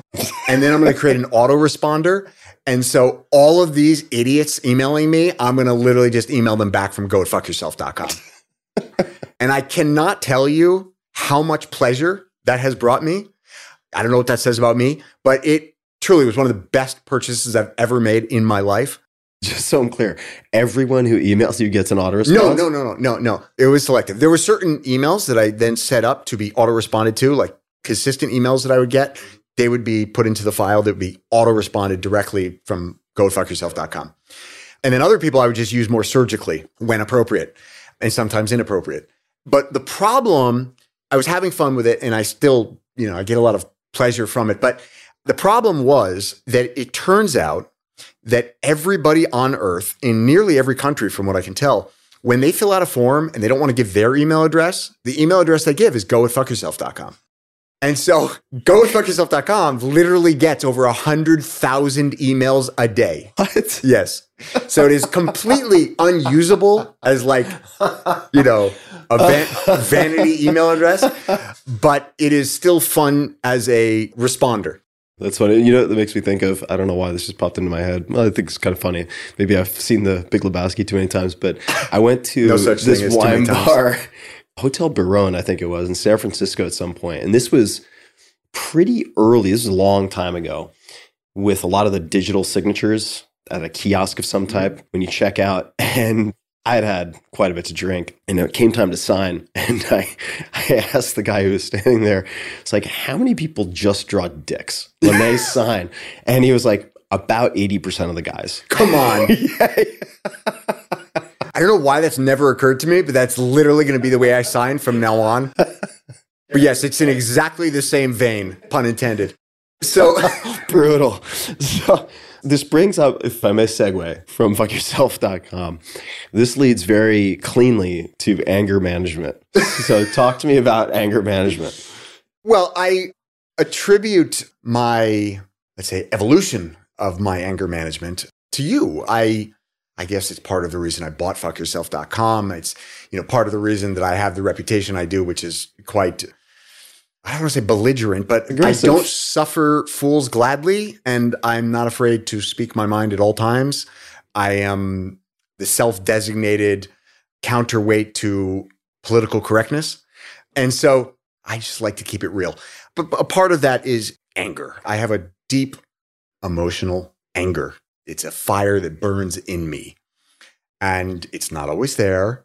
But when I get triggered, which is fairly often, it shows its ugly head. And so I would say that in my earlier life, it actually served me well. I would have even called it a superpower.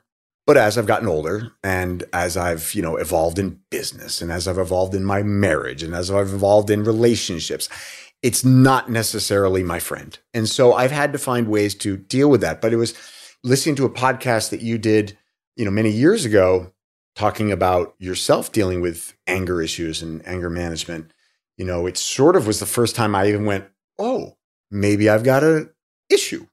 Maybe this isn't normal." and so you know, it was that recognition that sort of led me to seek out ways to start dealing with it. And it's an ongoing process. But I think it's a good highlight of things that previously served me that no longer do. It even became a part of my identity, both self inflicted as well as others. And when it's your default, you also find ways to justify it or paint it sometimes in the best light possible. Totally. Right? It's like buying that domain. Totally. and all of a sudden you're like this is my superpower let me create a narrative around that Yeah. and it may be true in part but then you create blind spots for yourself Absolutely. But but it's precisely what you said. You create a narrative around it that suits you, you to justify it, which further ingrains it into who you are or who you believe you are. And you know, at some point it stops serving you. And and it doesn't have to be anger. It can be many things, many emotions, or maybe just self-identifying characteristics. And it's very difficult to then change your software and say, like, oh, I don't need that anymore. And I'm still working on how to do it, but I've made a lot of progress. You need an outlet for it. So I started boxing. You know, you need to reflect on it constantly to understand what are the triggers and understand, okay, when I get one of these triggers, I need to just walk away, stay silent, whatever it might be, but trying to find ways to not engage with it. And then always reminding yourself that this isn't who I am anymore, or this isn't something I need anymore. This isn't a tool that I need anymore, is really the way that I look at it. I wanted to attribute that to you because you've done God's work in a lot of your podcasts in talking about this issue and how you've dealt with it. And that has sent me down a lot of rabbit holes. You know, I, I'm very good at picking up on these threads and then diving down the rabbit hole and exploring. well i appreciate you saying that man and i want to also show the cover and title of a book that you brought so i want to also thank you for this beauty So this is How to Keep Your Cool, an ancient guide to anger management. And this is by one of my favorites, of course, Seneca the Younger, a very controversial figure for a lot of good reasons. And uh, this is, I want to say on anger, De Ira. And I've tried to digest the original. Well, not the original, I should say the translated original. This has both. This has both, and it's very well done. And when you gave this to me, I said, you know what? I could really use this because I want to revisit it. And I listened to it on audiobook last summer, actually, and found it incredibly helpful. and it's in some ways similar to an audiobook I listened to, which was, I think it's The Easy Way to Quit Caffeine, which is based on a method used for helping people to quit smoking. I think it's called The Easy Way for Quitting Smoking. And it's a, it's a little hokey Dale Carnegie ish. But the fact of the matter is, I stopped with a few other elements and did 30 days with zero caffeine for the first time since I was probably That is 18. so unimaginable for me. Oh, I know. I know, but it was unimaginable for me as well. Yeah. But it effectively takes you through all of the reasons and justifications that you use for consuming caffeine and just dismantles them one by one. Mhm. And I feel like this, how to keep your cool, does something very similar. It makes me feel foolish. It, it makes me, when I lose my temper, it makes me say, You idiot. What are you doing? You can't even control your temper. What are you doing? So I, I just keep it on my desk. Really, you know, I reference it, but more than anything, I keep it on my desk and it's a reminder that when some troll on the internet pisses me off or some buddy I'm on the phone with, you know, When someone pisses gets me outraged. off. Yeah. Because they got an auto response from go at fuckyourself.com. How dare you? How dare they? It reminds me, it's there, it's in my purview, and it reminds me, like, keep it cool. You have this on your desk as a reminder. Yep. I like that. Yep. Maybe that's how I'll use it. It's hard to miss. It's kind of like it's like kind of Totally. like a giant stop And it's sign. orange. Yeah, it's Yeah. like a giant stop sign. Totally. All right. So you mentioned I want to know if you have any suggestions. You mentioned you might be the world's number one email power user. A lot of people feel beholden to email. Any recommendations for folks? Or are you just like, hey man, I need to go to the email methadone clinic too. I don't have any recommendations. Yeah, for no, no, I'm 100% the wrong person. So I have completely capitulated. And really, I just muscle through it every single day. I basically have accepted that I have about a two and a half hour window every single day where it's just clean the inbox. So, first two and a half hours of my day, almost every day, are highly caffeinated, muscling through my inbox. And then my, you know, real day starts. Do you just go through G Suite or Gmail, or do you use other tools? I use Apple Mail, but our domain is on Google. But I don't use any filters. I occasionally, let's say every couple months, I'll go in and I'll do the unsubscribe thing. But I honestly find that the more you unsubscribe, the more you get subscribed to other things. I think that that's the hook. But I am, for the first time in my life, I'm optimistic. I think that it seems like low hanging fruit. And if there's an AI company super specialized in email filtering, please reach out to me. I would very much welcome your assistance. But I think that AI is going to be a really powerful tool. I think that what I do is replicable by AI. I tried it with an assistant. Twice I've had an assistant who would like at least eliminate the low hanging fruit, but teaching them the way I think about it, helping them understand like, don't delete that. That is actually a really good domain name for XYZ reason. And it's only this crazy library of esoteric knowledge that I've accumulated that allows me to see that diamond in the rough. I mean, if you're getting through 1,500 or 2,000 email in two and a half hours, I think most people are going to be astonished at the I am- speed. I'm really good. so you must archive, I mean, a very high percentage of Yep. this. Yep, a lot. If there was like a single place where I would be like, you and I differ more, I think this would be the one. It's like pure chaos. It's pure chaos. Anybody that works for me is like, what do you mean you just operate from your inbox? Your inbox is just a tool. No, no, no. This is my dashboard. This is like everything is in my inbox. Everything. So yeah, so I don't have any tips or tricks. I really just I welcome the use of AI to I think finally be able to replicate what it is I do because it is repetitive. So I think I can use AI to do that. So I have a related question, which I've been sitting on. I took a note so I wouldn't forget that is related to AI. So more and more people are using ChatGPT or Bard for various purposes, Mhm. putting together itineraries, and they're using them in place of, say, Google. Mhm. The results are very different.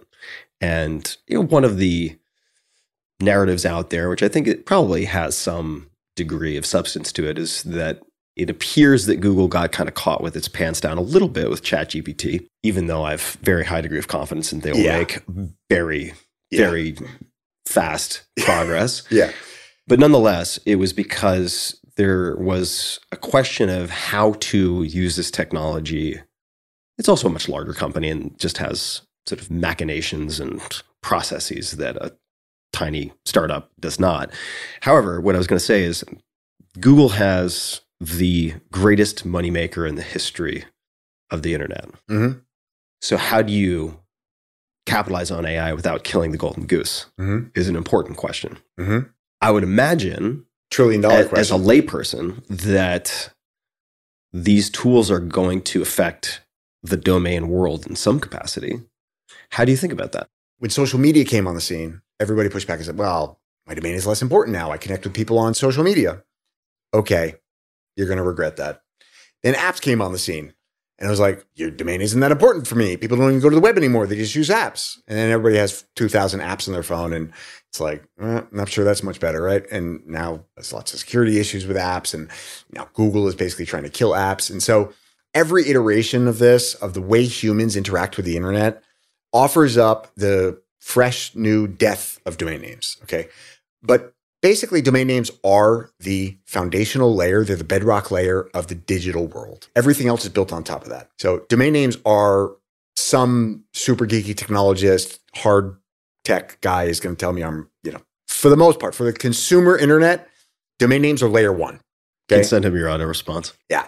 I know there's all these protocols that are underneath that are really the layer one of the internet. I understand that. But for the consumer internet, the part that matters to e commerce and the consumer, domain names are layer one. They're the bedrock foundation of doing commerce on the internet.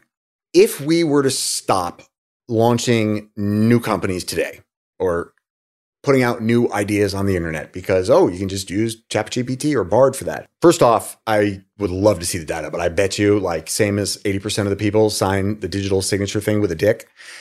Eh, 99% of the people using ChatGPT are using it for some stupid thing like what's the best way to peel a banana? It's like these things aren't creating new ideas. They are really good at finding solutions from existing ideas and putting those things together in creative ways and lots of different useful stuff. But if we were to just like get lazy as human species and say, oh, AI's here, we're done. We don't need to create new companies. We don't need to put out new Wikipedias or new information or new art. We literally just stagnate because these things aren't creating that next frontier. They're literally only remixing a stagnant lexicon of art. I guess I'm just wondering how those tools, for instance, and the reason this is top of mind for me is I, I ran into someone in their 20s Mhm. who basically uses Bard in place of Google now, Mhm. primarily because, she, because the point she made was I don't want to click through all these different links and then click back and have to compare these various things. It'll basically Mhm. summarize, put things into tables, et cetera, for me in a, in a whole bunch of different instances. So I thought to myself, well, that's fascinating. I wonder how that will affect the SEO game and in part affect. So I think it'll things. tremendously affect the SEO game. And I think it will tremendously affect the formula for how to value a domain. But I don't think that it's going to tremendously impact the fact that we continue to need them. In fact, I think there's an argument to be made that they become even more important. Your domain name needs to be semantically meaningful. It needs to be easy to spell. You can't use these cute spellings where you're missing a vowel or you're on a dot .ly or you know because people are going to say take me to Amazon or buy this thing if you're using an agent. It's like, you know, order me uh whatever it is, but you need to tell it where to order that thing. And so it becomes even more important to have a really semantically meaningful domain name. That's my belief. As for Google, there's no way it doesn't cut into that ad business, right? It just there's no way. Ultimately, you're going to see some cannibalization of the search business. I think that's unavoidable. Yeah, it, it seems to me that unique products will be in a good position if you are a marketplace selling commoditized products, it's going to be very challenging because I could use an agent and just say, hey, buy this thing at the best price that will get delivered to me in the next two days. Use my Amex on file. Mhm. Boom, done. But again, that addresses the SEO and the competition game.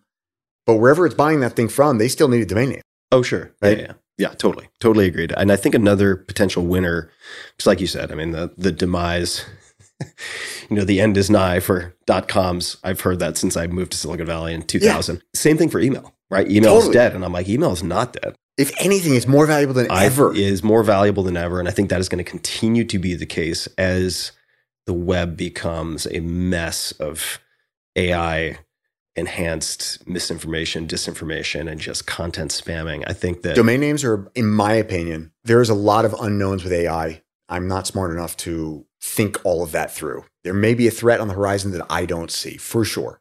And I accept that. But in my opinion, there is more reason to believe that domain names are about to pop off in a major way because of a couple of things. One is identity and how important it's going to be to be able to verify real identity.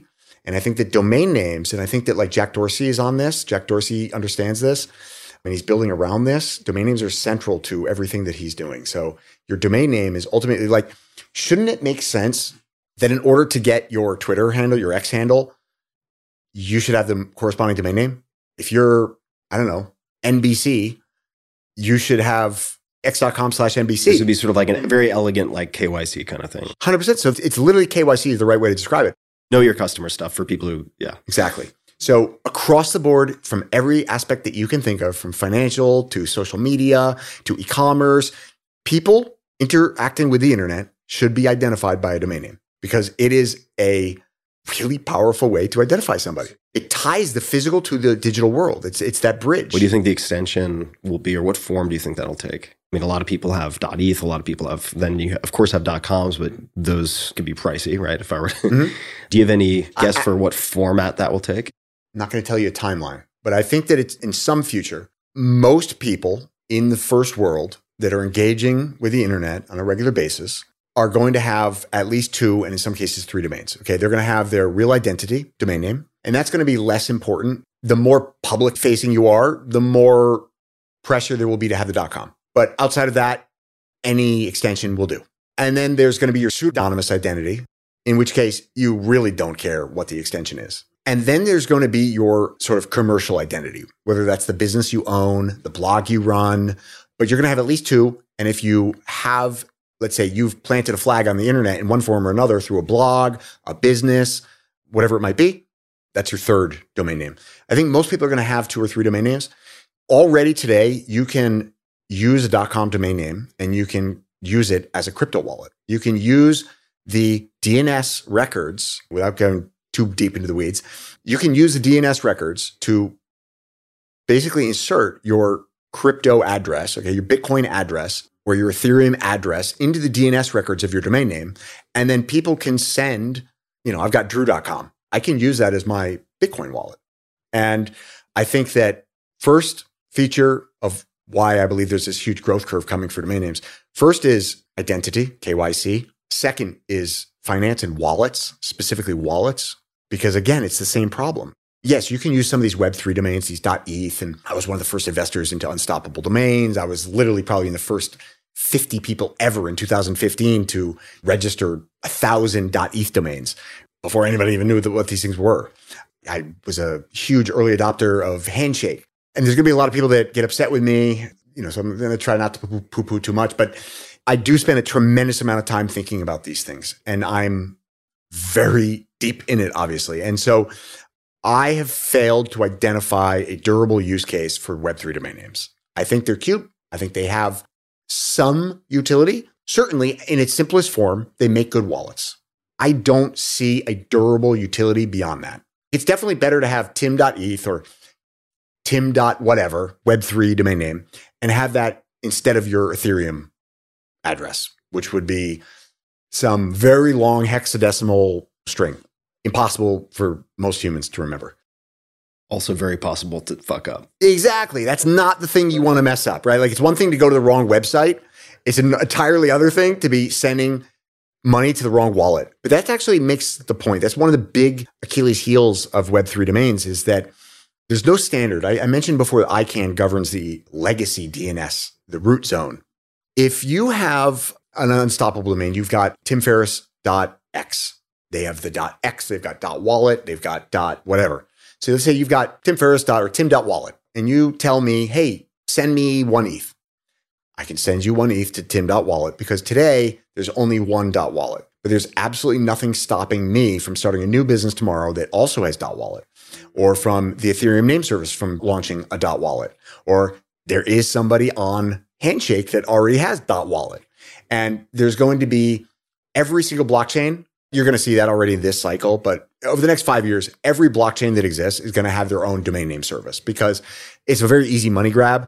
So you're saying there could be bad actors doing bad things with that amount of confusion? Totally. But even if they're not bad actors, there's just going to be a tremendous amount of confusion. Confusion, confusion. Like yeah. because you say, hey, send me an ETH to tim.wallet.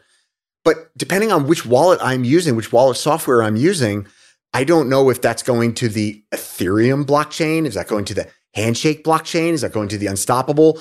Which blockchain is that on? And so I could send it to Tim.wallet and it could go to a different Tim.wallet. Okay. And I have there's nothing I can do about that unless I've got some degree of tech savvy and I can pull down a menu and select which network I want to send this over. And That's asking a lot of people. way, way too much. It's never going to happen. And so for that reason, it's never going to resolve.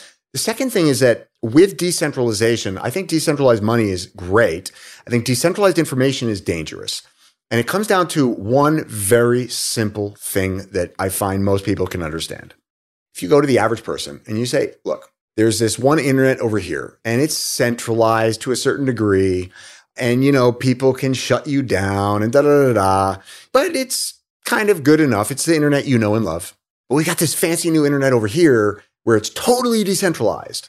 And believe me, I'm a libertarian. I'm kind of a decentralization maximalist, but I've drawn a line in the sand here for the following reason. And I'll just say, so the peanut gallery doesn't go berserk. You are also, we don't have time to get into this right now, but huge Bitcoin advocate, yes. right? So let's just, just so people know, you're in the game. Yes. Okay. Yes. So please uh, continue. In the game for a long time and have a pretty deep understanding. So if presented with two choices of this, here's the internet you know and love, here's this totally decentralized new internet that has all these fancy bells and whistles that you should love, except that there's this one flaw.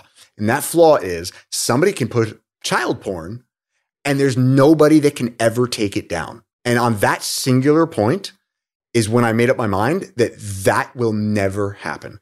The Department of Defense, which owns the Department of Commerce, which controls the internet, a lot of people don't know that, is never, ever, ever, ever going to allow That's wild. I have no any idea. browser to resolve these things. Okay. So you've got some fringe browsers that do resolve them, but I think it's something like 98% of all internet traffic passes through four browsers, right? It's like Firefox, Safari, Chrome, and Explorer, which, you know, is probably a very small market share these days. But that's like basically all the traffic. And I can promise you, I would put virtually everything I have on the fact that those browsers are never going to resolve a Web3 domain name ever.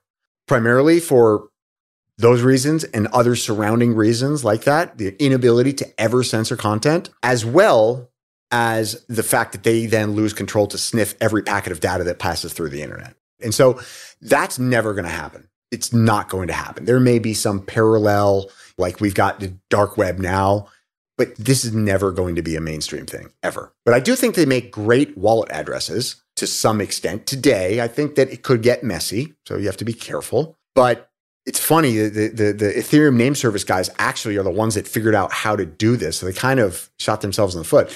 But you can now take a .com domain name or a .xyz domain name or a .net domain name, and you can use the DNS, the legacy DNS settings, and you can literally make your domain name a wallet. And so that to me is that's obvious where we're going to go. All right. So we have five minutes left. So I want to, before, just in case I get excited and lose track, where can people find media options? Mediaoptions.com. If you want to learn more about domain names, we we It's have not a, mo.co. Uh, no, no, no. I actually recently I just sold mo.co for for exactly the same reason I explained. I I, I bought it when .co kind of launched into the public sphere, you know, it was always the extension for Colombia, but then it got sort of repurposed like was .ai kidding. did. No, I was kidding. All right, so just Yeah, but before, media- we, before we side alley, I don't MediaOptions.com. MediaOptions.com. And we've got domainsherpa.com, which is our podcast that's about domain names. I don't suggest it unless you want to learn about domain names and hear us. And uh, are you active on Twitter? I'm very active on Twitter. Twitter's the only social media I'm active Okay, on. Andrew Rosener at Andrew Rosener. We'll link to all these things in the show notes. Last question is pursuit of happiness. Small one. So, how do you think about the pursuit of happiness? Because I will say, having spent time with you, you strike me as overall pretty happy guy. You got a little methy edge to you, a little twitchy, a little bouncy, but you smile a lot of the time. Yep. I don't know if you're crying on the inside, but you seem like generally a pretty happy-go-lucky guy. I'm a pretty content person. content. Okay. Content. I have moments of happiness, but I'm pretty content. Okay. So tell me more about this and what you. So I guess the way that I think about it is that I generally want to be content. I don't necessarily pursue happiness. I pursue contentment. Is that wanting what you have or being grateful? What does that mean? Yes, I think that's a, another way of saying it. But it's for me personally, it's a bit more that Terence McKenna had this theory of novelty that ultimately that's what evolution is all about. It's just about the pursuit of novelty. And that resonated with me. And I basically surmised that I think the purpose for each of our individual lives is truly, if you zoom out and you look at it from a species focus as opposed to an individual focus, the purpose for each individual life is actually just novelty. It's about unique characteristics that make you you and how you engage with the world around you and what that leads to. And this novelty is actually the objective or should be the objective, again, in my opinion. Meaning um, there's like a variety of different characteristics, survival of the fittest. Is that how the Sure, novelty? Not necessarily. I, I think survival of the fittest is a mechanic in the game, but it's not necessarily the end all be all of the game. I think it's really just about the pursuit of novelty that you need to do things that nobody's done before. You need to react to things in a way that is not typical. If you do things like everybody else has done things or like everybody else does things, then you can't expect a different outcome than what everybody else has had. And I certainly am not looking for the outcome that everybody else has. You got one shot at this thing. I want to do something else. I want to stand out. I want to pursue greatness, whatever that means. But I certainly, above all else, I don't want to be like other people. I don't want to be like anybody else, like any other individual or like any other group of individuals. I don't like labels. I just want to pursue novelty. And what I found that to mean, once you go another layer, is that really what most of life is, is actually friction and pain and suffering. And we have developed our society to run away from that. You have a right to happiness. You are should be in the pursuit of happiness. And I think that makes us soft. I think that makes us avoid risk. I think that makes us avoid pain. It makes us avoid hard work. And everything that I've seen, everything that I enjoy, comes at the expense of pain, suffering, hard work, whether that's my marriage. It's a lot of work, it's a lot of pain and compromise. But through that, you achieve love and you achieve this amazing relationship that's irreplaceable. Through those days of suffering and doing whatever it takes to make $250 a day, I was able to build a business that makes, you know, a lot of money and fits my lifestyle. I've optimized it for exactly the way I want to live. I don't want to scale it. I want to have 60 employees. I want to have four five. Right? And I want to just keep doing what I'm doing. Just hone my skill and hone my skill and just, I love what I do. But all of that takes suffering and pain. You know, I think the best way to highlight it is like art. Show me one meaningful piece of art, cultural art that came as a result of like rainbows and butterflies and happiness. Great art comes from pain, suffering, heartache, mental illness, just terrible circumstances. It's really great art comes from the darkness, not from the light. But you need both. And if you ignore the darkness, you will never get the light, or you'll always be chasing the light. The light will always be in the distance. But you have to lean into the pain. You have to, off camera, we were talking about something else, and you were saying, you know, I had to sit with it. And that's precisely it. You have to sit with the pain. Don't block it out. Don't ignore it. Don't push it away. Run into it. Run into the pain. Run into the hard stuff. Run into the stuff that nobody else wants to do because that's how you achieve novelty. And through novelty, you achieve everything. Anybody, it doesn't matter what your definition of success is, I can assure you that that person is successful by whatever definition you're, you're holding them up to be through novelty. They did something that other people were afraid to do, that other people were didn't think of. Whatever it is, it was achieved through novelty. And as far as I can tell, all greatness is achieved through novelty. It's doing things that other people don't want to do, doing things that other people are afraid to do, doing things that other people wouldn't even think about doing. And normally, the delta between those things is pain, suffering, heartache.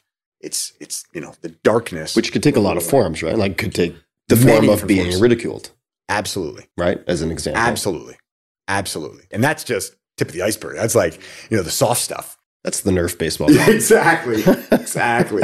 Once you get through the Nerf bat, there's another guy standing there with the real Louisville. yeah. so for yourself then, because you and I think are cut from similar cloths in a number of respects, one of which Not just our bald head. not just the bald head and and striking good looks, not just our resemblances to Jason Statham, but also I think you wrestled. Yes. I know I know your wrestling coach and your experience wrestling had a huge formative impact on you. Huge. And I'm not sure if people with high pain tolerances gravitate to wrestling or if it cultivates it or both. Chicken But- and the egg problem. yeah, chicken and the egg problem.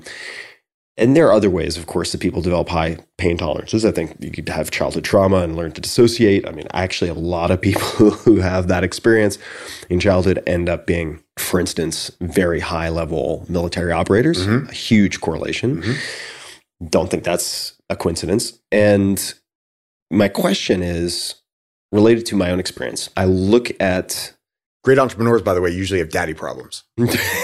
It's another thing to look at when you're making investments. yeah, it's like, how's your relationship with your dad? oh, it's great. Terrible. Uh, okay, meeting's over.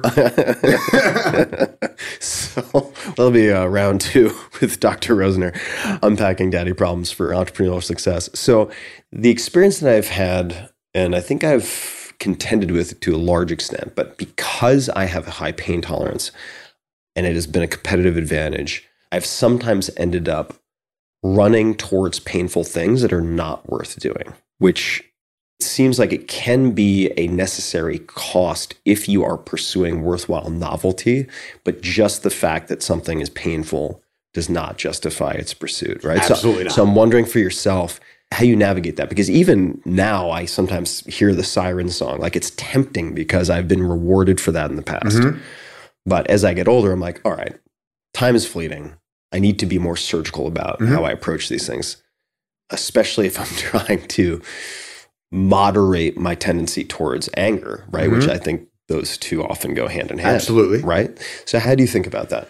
Simple. Very important to have a North Star, right? So, what are you optimizing for? What do you want? For me, thanks to Charlie Tuna, I was lucky that I learned very early on in my career. I had, let's say, a role model, not for everything, but for certain things about how I wanted to live my life. I thought, wow, if you were to ask me when I was a junior in college, like, oh, what do you want to be when you grow up? I want to be like a billionaire tech entrepreneur with thousands of employees and this huge company that everybody knows. And then it was like Charlie Tuna taught me like, whoa, that's the opposite of what you want. No, no, no, no. You want to like definitely you want to achieve financial freedom, but that's just like step one. You know, you want real freedom. You want free will. So I optimize for that. And so I decide, is this worth pursuing? Is this going to help me achieve more or less freedom in my life? I was about to build a business. We were going to start a new company called Pegasus about, I don't know, a year ago now, six months, a year ago, I don't know. And um, we spent six months planning this thing out, got a CTO. You know, we were ready to rock. And it was in the domain business. You know, it wasn't like I was venturing into something totally new. It's a business that I can, I've never been so sure I would have been successful in this business. Like I know it would have been successful. But we got to the one yard line, we were about to do it. And I asked myself, like, I was laying in bed and I'm thinking to myself, like, literally tomorrow, I'm going to have this team meeting and we're going to basically greenlight this and we're going to start putting this in action. And that means I'm going to hire a bunch of people. And that means I'm going to be flying all over to have meetings. And I was like, I don't want any of that. I was like, I don't even know. Like, there was a deep part of me that I don't know if imposter syndrome is the right word. I've achieved a pretty high degree of, let's say, financial freedom, but most of your audience would probably say my business is like garbage. Like, oh, it's a, and and the reason being is I can't scale it, I can't sell it. I understand what you're saying. There will be a subset. Totally. Traditional metrics of, let's say, you know, what makes a good business.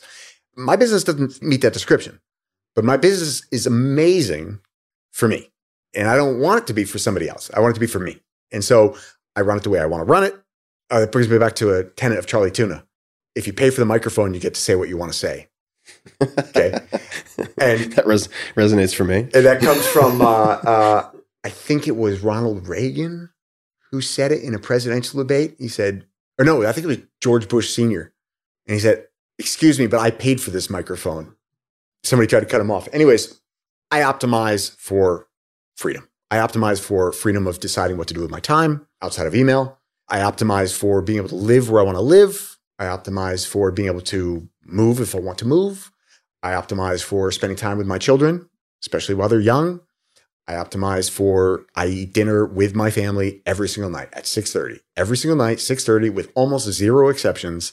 6:30 I'm sitting at the table having dinner with my kids and my wife.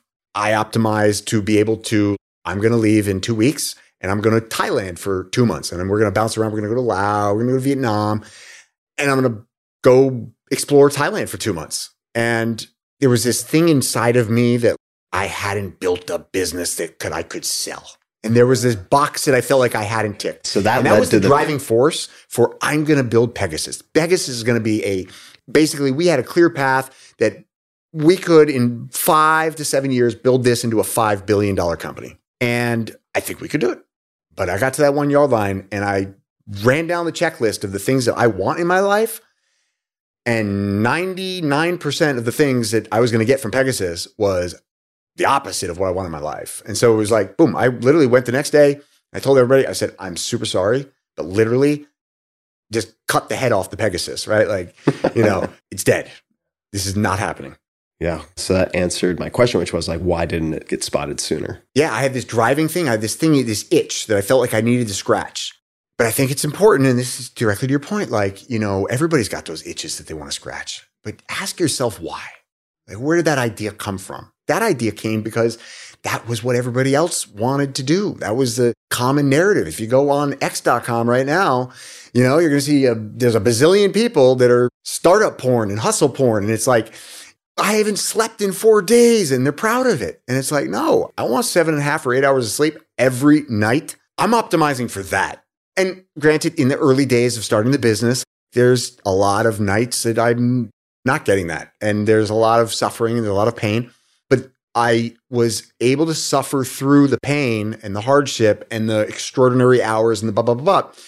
Because I had this North Star, I knew that there was a light at the end of the tunnel. And that light wasn't some ambiguous goal that somebody else gave me. It was actually what I wanted. It was actually what Charlie Tuna had taught me about how I wanted to live my life. I wanted to be free. I wanted to be able to not answer to anybody for anything except my wife and literally just live my life as I choose. If you inspired me right now with some idea that achieves some of these things that I want in my life, close the business tomorrow or let the guys run it and guys, I'm out and go live in the Amazon. Like I, I like I want that optionality, even if I'm never going to take it. I want that optionality at all times, and I don't ever want to feel like I have to make a decision because of somebody else's Agenda, agenda, priorities. Exactly. So I hyper optimize for that. Thank God for Charlie Tuna, huh? Thank God for Charlie Tuna. Really, you know, actually, if I were to say the three most important influences in my life, it would be wrestling. You know, from an early age, I started at five. This is hilarious because literally our coach, salute Wayne Griffin, one of the top wrestling coaches in America. It's not, I say, in Ohio or Pennsylvania. He used to write in marker across our forehead or in a meet, he'd write it across our headgear. Pain is temporary, pride is forever. I guess that stuck with me. It started at an early age.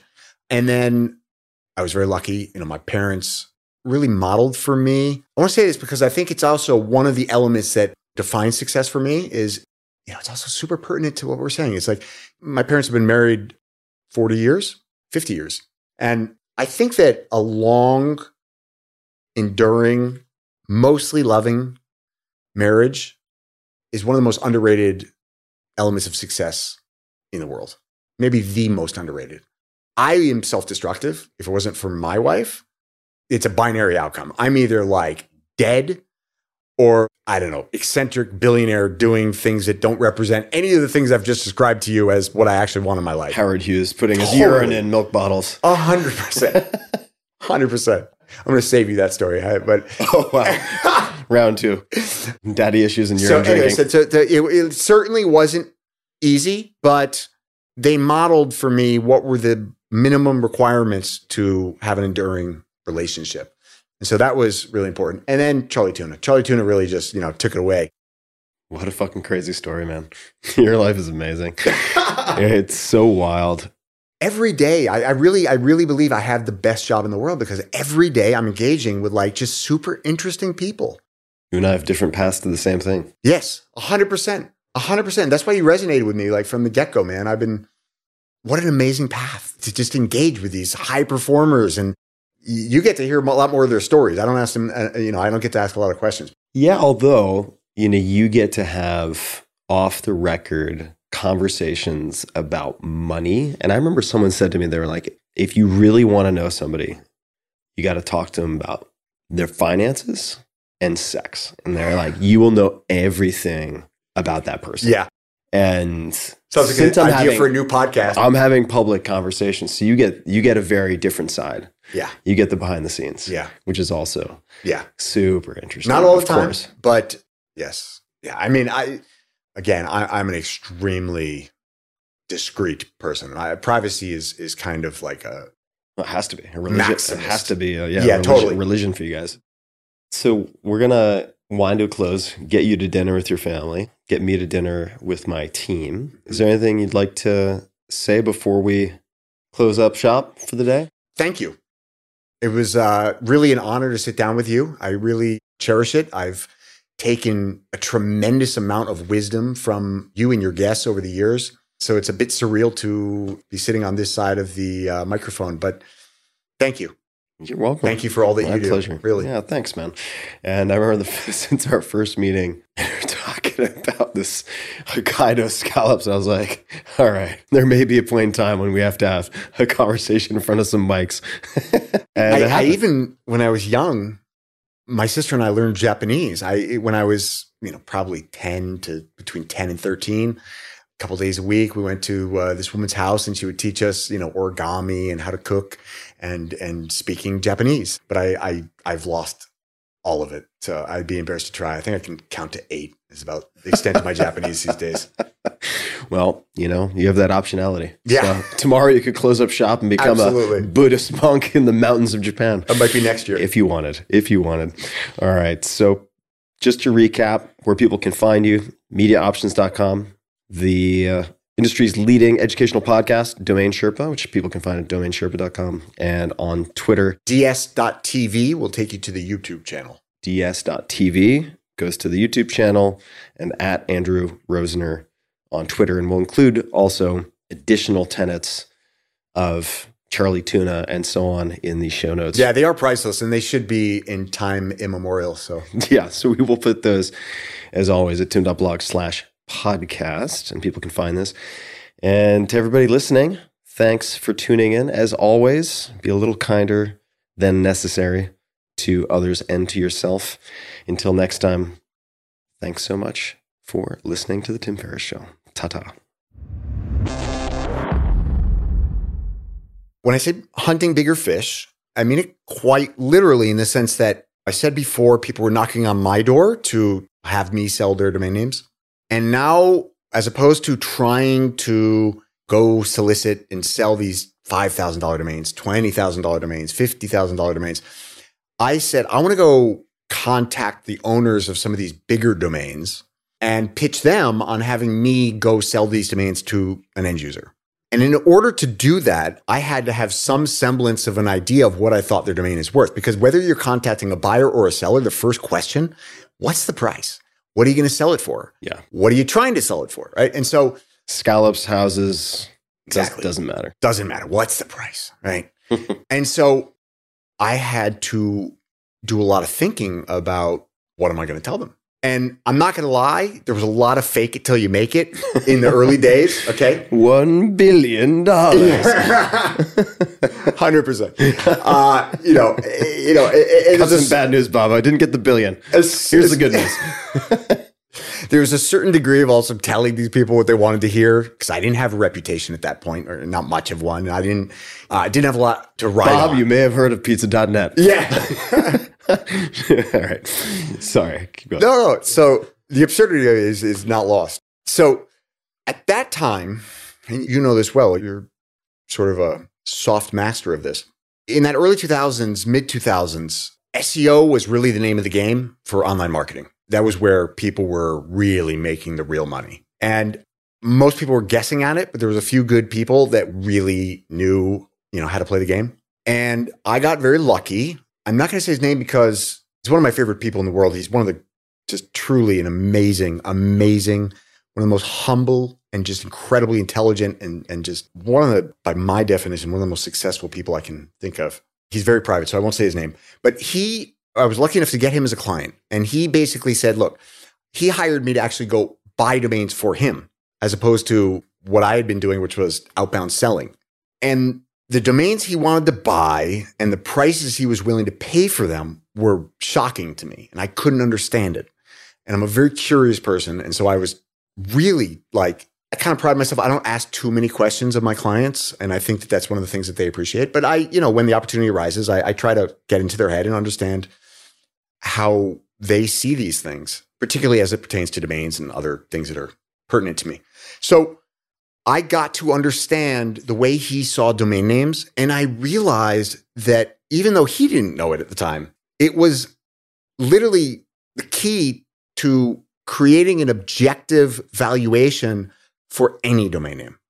And I had to tie it back to a way that people in business could understand to create a business case for, because people just flat out reject you because these domains are expensive and they don't plan. If I'm soliciting them, they weren't planning to spend this money to buy this domain. So it's just very easy to just say no. So I have to have a very compelling business case as to why they should spend this money to buy this domain. And this took quite some time. And I, you know, I guess this is one of the reasons for my success was again, I'm not afraid to just throw things against the wall. And so I would start formulating these sort of algorithms or too strong of a word and make me sound more clever than I am. But these formulas of how I could think about and how I could demonstrate to somebody what this domain was worth in an objective way that was based on data that couldn't be negated. This wasn't an emotional thing. This wasn't a intangible thing. It was like, look, let's think about what is the purpose of a domain name. And the purpose of a domain name is to connect a business or an idea with its intended customer or reader. Many different use cases on the internet. Let's stick with business for now. So connecting a business, its products and services with a intended customer. And you can do that with an IP address, which is ultimately what a domain name is masking. It's an IP address, but humans aren't very good at remembering long strings of random numbers. That was really the point of creating a domain name. So if we think about a domain name from that first principle of domains exist because it's a human readable format for getting somebody on the internet to a destination, then what are the characteristics of the domain name that might make it more valuable than another one? And I thought about it from a business perspective. I said, okay, when I'm, if I'm going to create a startup, I'm looking at it from a perspective of what's my total addressable market? How big can this business be? And I believe it's my thesis, which has seemingly proven true over hundreds of millions of sales and many years now, is that you can measure the total addressable market, the objective, not necessarily subjective, but the objective addressable market of a domain name can be measured through starting with search volume. So you can go to Google or any of these SEO tools and you can say, okay, how many people a month are searching for car insurance? Just the words car insurance. And then there's an associated long tail with that, you know, car insurance in Phoenix, Arizona, new car insurance, used car insurance, best car insurance, right? Car insurance quotes. There's a whole long tail associated with that. And each of those long tails is discounted to some extent. But primarily, we're looking at the core exact match search volume for a particular keyword or acronym. And that's going to give us the total addressable market in the United States, globally, whatever country. You can, you can usually break these things down by country and see where is this market. And then you can see what is that market worth by looking at what are advertisers willing to pay for that keyword. There's a certain amount of traffic going to Google searching for that. Now, for simplicity's sake, I'm focusing on Google here because it's the one that people are going to resonate with the most. But we extrapolated not immediately, but over the years, we've extrapolated this out to basically measuring use in culture and use in commerce, which can be measured on social media, which can be measured on YouTube, which can be measured across a whole frame of different metrics. Okay. But for the purpose of simplicity, we're measuring how many people are searching Google for this keyword or acronym. What are advertisers willing to pay for that keyword or acronym? And that's going to give you just those two numbers alone is going to tell you what's the total addressable market on a monthly basis for that keyword or acronym objectively.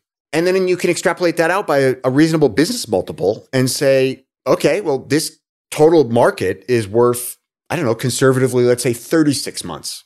In some other industries, maybe it's 60 months. In some other industries, it might be, you know, 120 months. Could you explain that for a second? You know, I'm from Long Island. Yeah. A little slow on the uptake sometimes.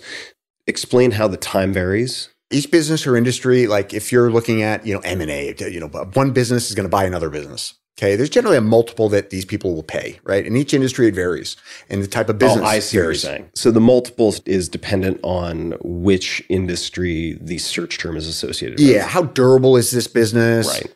I got it. So if it's retail versus SaaS versus whatever. Yeah. If it's some sort of the hot new shiny object trend, you're going to put a pretty low multiple on it. It might be two years, three years, right? If it's, I don't know, cabinets.com, it might be a very long multiple because, you know, it's a very durable industry. There's not going to be a lot of disruption and the multiple is going to be generally be a bit, a bit higher. Oh, I see. I wasn't thinking about this correctly. Right. So the durability is a real factor Yeah.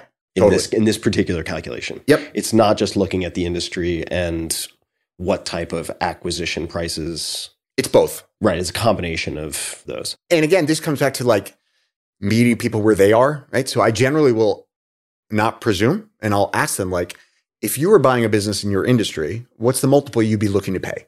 And that's the number that I'll use. And most people are know that off the top of their head. Like, oh, generally we pay three, you know, 3x, 5x. When I'm doing back of the napkin, I generally use three because I like to just be conservative. And I find that to be the best approach with domain names because, as you said, most people don't understand how to value these things. So the more conservative you are, the more you're going to resonate. So you multiply that out. You got how many people search per month? Okay, let's just call it use in commerce and culture. We can measure that. What are people willing to pay for that traffic? You measure that, multiply those two, and then extrapolate out by the number of months that is appropriate for that industry or business. That's going to tell you basically, roughly speaking, there's other variables, but that's going to tell you your total addressable market. Now, we're going to look at click through rate and conversion rate. So that's the next part of the formula is here's the total addressable market and here's the amount of that market I feel like I can realistically capture. And this is where sort of the SEO comes in.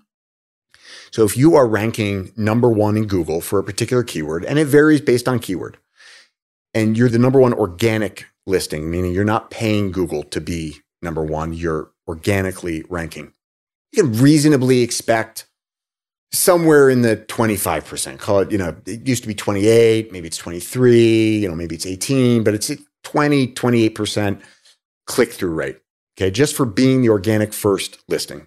Of that, let's just say roughly speaking, there's 100,000 people a month searching for this keyword.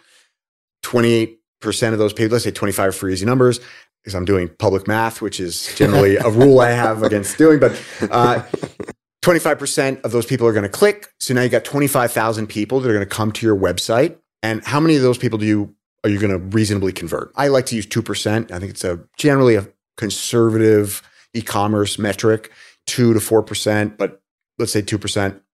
So you're going to have about 500 people per month that are converting. And then you, you know, multiply that by whatever you would have been, it's basically the opportunity cost. So, what would you have been paying Google to get that? And that's going to tell you the cost of customer acquisition to be that number one position in Google. And then based on a bunch of studies from like Microsoft, we can reference those studies in your show notes if you want, but you can demonstrate what the delta is between having a domain name that clearly it needs to be one of two things. It needs to be a brand that people trust and or recognize or it needs to have clear intent baked in. So the domain name needs to match the intent of the user. And if you have those two things, you're going to materially increase. I don't remember the exact number offhand, but it's a, it's a very material increase in the conversion rate and the click through rate, both. So using that formula, we can demonstrate very clearly the delta between your cost of customer acquisition on joey'sbagofdonuts.com versus donuts.com. You're going to have the higher click through rate, which is going to give you the bigger opportunity. And then you're going to have a higher conversion rate, which is going to obviously grow your business. And so that delta, extrapolated out by whatever that reasonable business multiple is, is the objective value of the domain name. Does that make sense? It does make sense. I think I'd probably need to see it. So so so On some kind of ultimately ultimately we're taking it Mhm. back to that first principle which is a domain name's value is its ability to arbitrage your cost of customer acquisition. If we can reduce your cost of customer acquisition with this domain name, there's a value.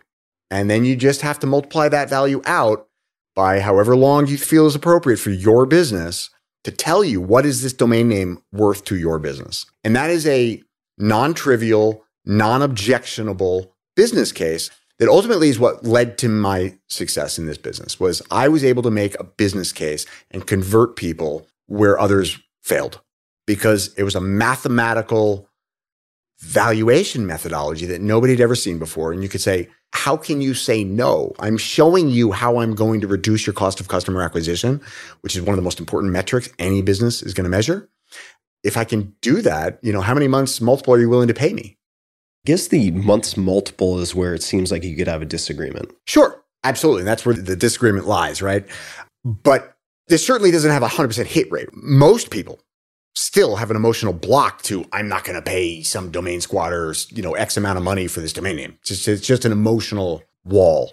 I mean, sometimes I can break through that and sometimes I can't. Over long periods of time, I'm generally pretty good at converting people. But once it clicks for people that there is a material reduction in the cost of a customer acquisition, I don't need to close the deal on that day. It's like the movie Inception, you know, the Leonardo DiCaprio movie. You know, yeah.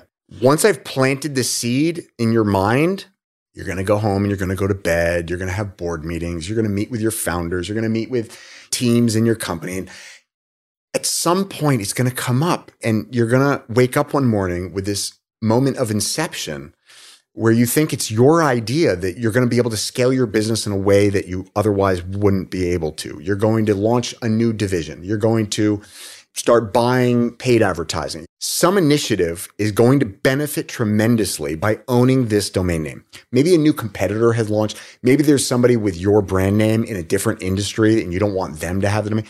But something is going to pop. There's going to come a moment, which is why domain names are generally a very long sales cycle. But there's going to be an inception point where you wake up one morning and you think, okay, I now I need this domain name. And then you're going to call me back or you're going to send me an email and you're going to say, hey, is that domain still available? Right.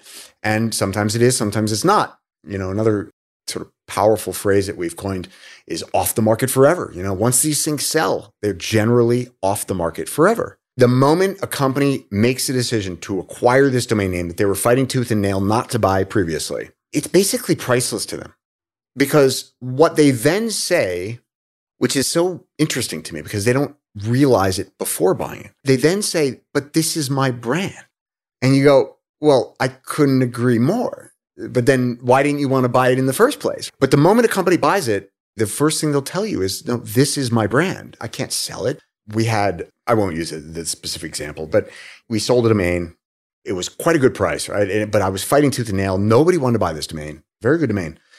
The price was very good. It was $250,000 for a domain that I would tell you is worth at least double, triple that. And we finally sold it. And immediately, literally 24 hours later, this I would say the David versus the Goliath. The David shows up and says, you know what? I made a mistake. I want to buy it. And I said, I just sold it. And so this guy was really, really successful, but he was like, he was like a ninja, right? Versus a big Goliath. He was like the, the Charlie Tuna versus the big factory. But he had a really successful business and he had some money. And he said, look, offer them. I think it was like the example. I think it was $100,000 more. Owner said no. You know, and this guy just bought it. He hadn't done a single thing with the domain name. It literally hit his account 24 hours ago. He hasn't set up an email on it. He hasn't even redirected the domain name. It's got a parking page on it. Nothing. Zero. He just is now the owner. And we went from he bought it for 250. This guy offered 350. He said no. Went to 500. He said no. Went to 750. He said no. Went to a million dollars. He said no. That guy tapped out. And this guy was just like, I don't think there's a price. It would basically be he'd have to buy my whole business for me to sell this domain because this is my brand. It's a very strange phenomena where people don't they don't make that click before buying the domain. And the moment they own it, they realize how powerful this is for their brand. It's the most important asset in, in, many cases, not in all cases, but in many cases, it's much more valuable and much more powerful than their trademark itself. Because he who has the .com, there's only one. If it was applecomputer.com, they couldn't run around calling themselves Apple because somebody else would own Apple and they would be Apple because the dot com is ingrained into people's brains with trillions and trillions and trillions of dollars in advertising since 1985 when the first domain name was registered. It's just an endless, every sports game has domain names pasted around the arena. Every news channel, you're getting inundated with .coms, right? Every big brand that you know, like it's just ingrained, it's assumed. And so if you are anything except your exact brand match.com, you cannot or should not refer to yourself as your, let's say, raw brand. If you're .net or .io or .ai even, I would argue, and you're not calling yourself like, let's say you're, I'll use uh, I'll use Dharmesh because he's a good sport. Dharmesh from HubSpot, he has Agent.ai. It's a new little venture that he's he's launched, and you can't call yourself Agent unless you've got Agent.com. Why not? Because people are going to assume you're .com if you're agent.ai, then your brand is agent.ai. And if you refer to yourself as anything else, you're going to lose at a minimum, you're going to lose 10% of your traffic that, that this has been done. The best study is from Overstock. Overstock tried to do a rebrand to O.co. As, that's a whole super phenomenal, interesting story that comes back to the one letter.coms and whatnot. But they tried to do a rebrand to O.co and they were obsessed with this. And they made an enormous campaign and they did massive branding, massive advertising to promote this rebrand. And they immediately, like, I, I, don't remember, I think it was like six months, maybe less. They immediately pivoted back to overstock.com because what they saw was that they were losing, I think it was 40%. It's like 30 to 40% of all their traffic was getting lost. Why didn't they just redirect overstock.com to o.co? Is that a dumb question? Well, no. The point the point was that they're out there advertising themselves as Overstock is now O. Yeah. But then people type in O.com. Oh, I see what you say. Right? I see what you mean. And then it's a dead website. And so what does that say? what does that say about your brand? I'm on a 404 page or I'm on a dead this domain doesn't resolve page. So it's very detrimental to your brand. I mean, I think Amazon highlights this best. I don't know what the increase in conversion rate was, but like just by taking away one step and making the one click purchase had a profound impact on conversion for Amazon. Say that one more time, please. When Amazon introduced the one click purchasing, oh, sure. It had a profound impact. I remember at the time they were talking about it like these very small, if you can remove just even very small incremental elements of friction between your customer and their journey, journey to close, with every small bit of friction that you can remove, you're materially increasing your conversion rate and obviously top line and bottom line. As demonstrated by the number of Amazon boxes that arrive based on my 3 a.m. orders right? that I think are 100% totally. important and critical to my life path. So ultimately, that's what a domain does. That's why Amazon bought Prime.com because when I use Prime.com, every time I want to watch something on Prime, I go to prime.com. I don't go to Amazon and then click on my account and then click on Prime and then go to Prime Video. there's five steps there. Instead, I just go to prime.com. You know, this is maybe my one opportunity to share the only, I think the only domain trivia that I have with someone who knows domains a thousand times better than I do. And I'm sure you know this already, but do you know which .com forwards to Amazon.com that I know a lot of them. I sold most of them to them. did you sell relentless.com? No, so Relentless was actually going to be the original name for Amazon. That was Jeff Bezos's, you know, original domain name for the venture, actually, before pivoting to Amazon. Yeah, but they've got a lot. Jeff loves domain names. When he was running the company, when he was still CEO, they bought a lot of domain names, and we sold them a lot of domain names. And very strategic and very smart. He understood domain names in a very profound way that most other business executives don't. And I can tell you that with quite a strong basis because I literally have done business with virtually all of them, all of the, you know, big companies, and very few understand how a domain name can solve that customer journey the way that Jeff did. And he utilized a lot of these domains. I mean, he was way ahead of the curve. He bought podcast.com, which forwards now to Audible. He bought yeah, a lot, author.com and prime.com and tube.com. It's a smart man. yeah, very, very, very, very ahead of the curve. Hey guys, this is Tim again. Just one more thing before you take off, and that is Five Bullet Friday. Would you enjoy getting a short email from me every Friday that provides a little fun before the weekend? Between one and a half and two million people subscribe to my free newsletter, my super short newsletter called Five Bullet Friday. Easy to sign up, easy to cancel. It is basically a half page that I send out every Friday to share the coolest things I've found or discovered or have started exploring over that week. It's kind of like my diary of cool things. It often includes articles I'm reading, books I'm reading, albums, perhaps, gadgets, gizmos, all sorts of tech tricks and so on that get sent to me by my friends, including a lot of podcast guests. And these strange esoteric things end up in my field, and then I test them, and then I share them with you. So if that sounds fun, again, it's very short, a little tiny bite of goodness before you head off for the weekend, something to think about. If you'd like to try it out, just go to tim.blog slash Friday. Type that into your browser, tim.blog slash Friday. Drop in your email, and you'll get the very next one. Thanks for listening. This episode is brought to you by GiveWell. There are more than 1.5 million nonprofit organizations in the United States and millions more around the world.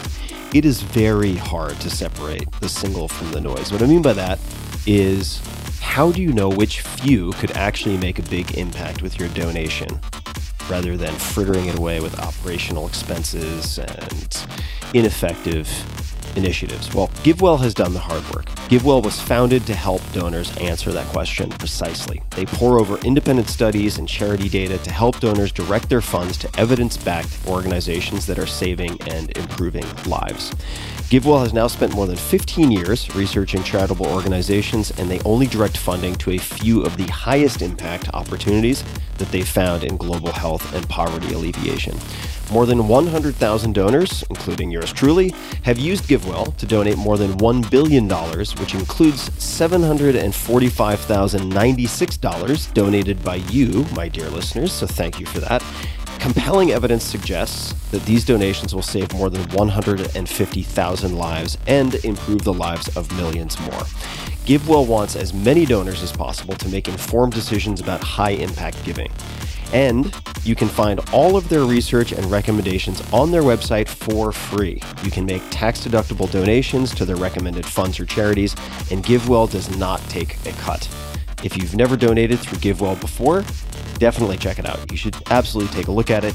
You can have your donation also matched up to $100 before the end of the year, or as long as matching funds last. So to claim your match and to learn more, go to givewell.org and pick podcast and enter the Tim Ferriss Show at checkout. Make sure that they know you heard about GiveWell from the Tim Ferriss Show to get your donation matched. One more time, that's GiveWell, G I V E W E L L, givewell.org to learn more or donate. This episode is brought to you by 8 Sleep. Temperature is one of the main causes of poor sleep, and heat is my personal nemesis. I've suffered for decades, tossing and turning, throwing blankets off, pulling the back on, putting one leg on top, and repeating all of that ad nauseum. But now I am falling asleep in record time. Why? Because I'm using a device that was recommended to me by friends called the Pod Cover by 8 Sleep. Pod Cover fits on any mattress and allows you to adjust the temperature of your sleeping environment, providing the optimal temperature that gets you the best night's sleep. With the Pod Cover's dual zone temperature control, you and your partner can set your sides of the bed to as cool as 55 degrees or as hot as 110 degrees. I think generally in my experience, my partners prefer the high side and I like to sleep very, very cool. So stop fighting. This helps. Based on your biometrics, environment, and sleep stages, the pod cover makes temperature adjustments throughout the night that limit wake ups and increase your percentage of deep sleep. In addition to its best in class temperature regulation, the pod cover sensors also track your health and sleep metrics without the need to use a wearable. Conquer this winter season with the best in sleep tech and sleep at your perfect temperature. Many of my listeners in colder areas, sometimes that's me, enjoy warming up their bed after a freezing day. And if you have a partner, great, you can split the zones and you can sleep at your own ideal temperatures. It's easy. So go to 8sleep.com slash Tim, spelled out 8sleep.com slash Tim, and save $250 on the pod cover by 8sleep this winter. 8sleep currently ships within the US, Canada, the UK, select countries in the EU, and Australia.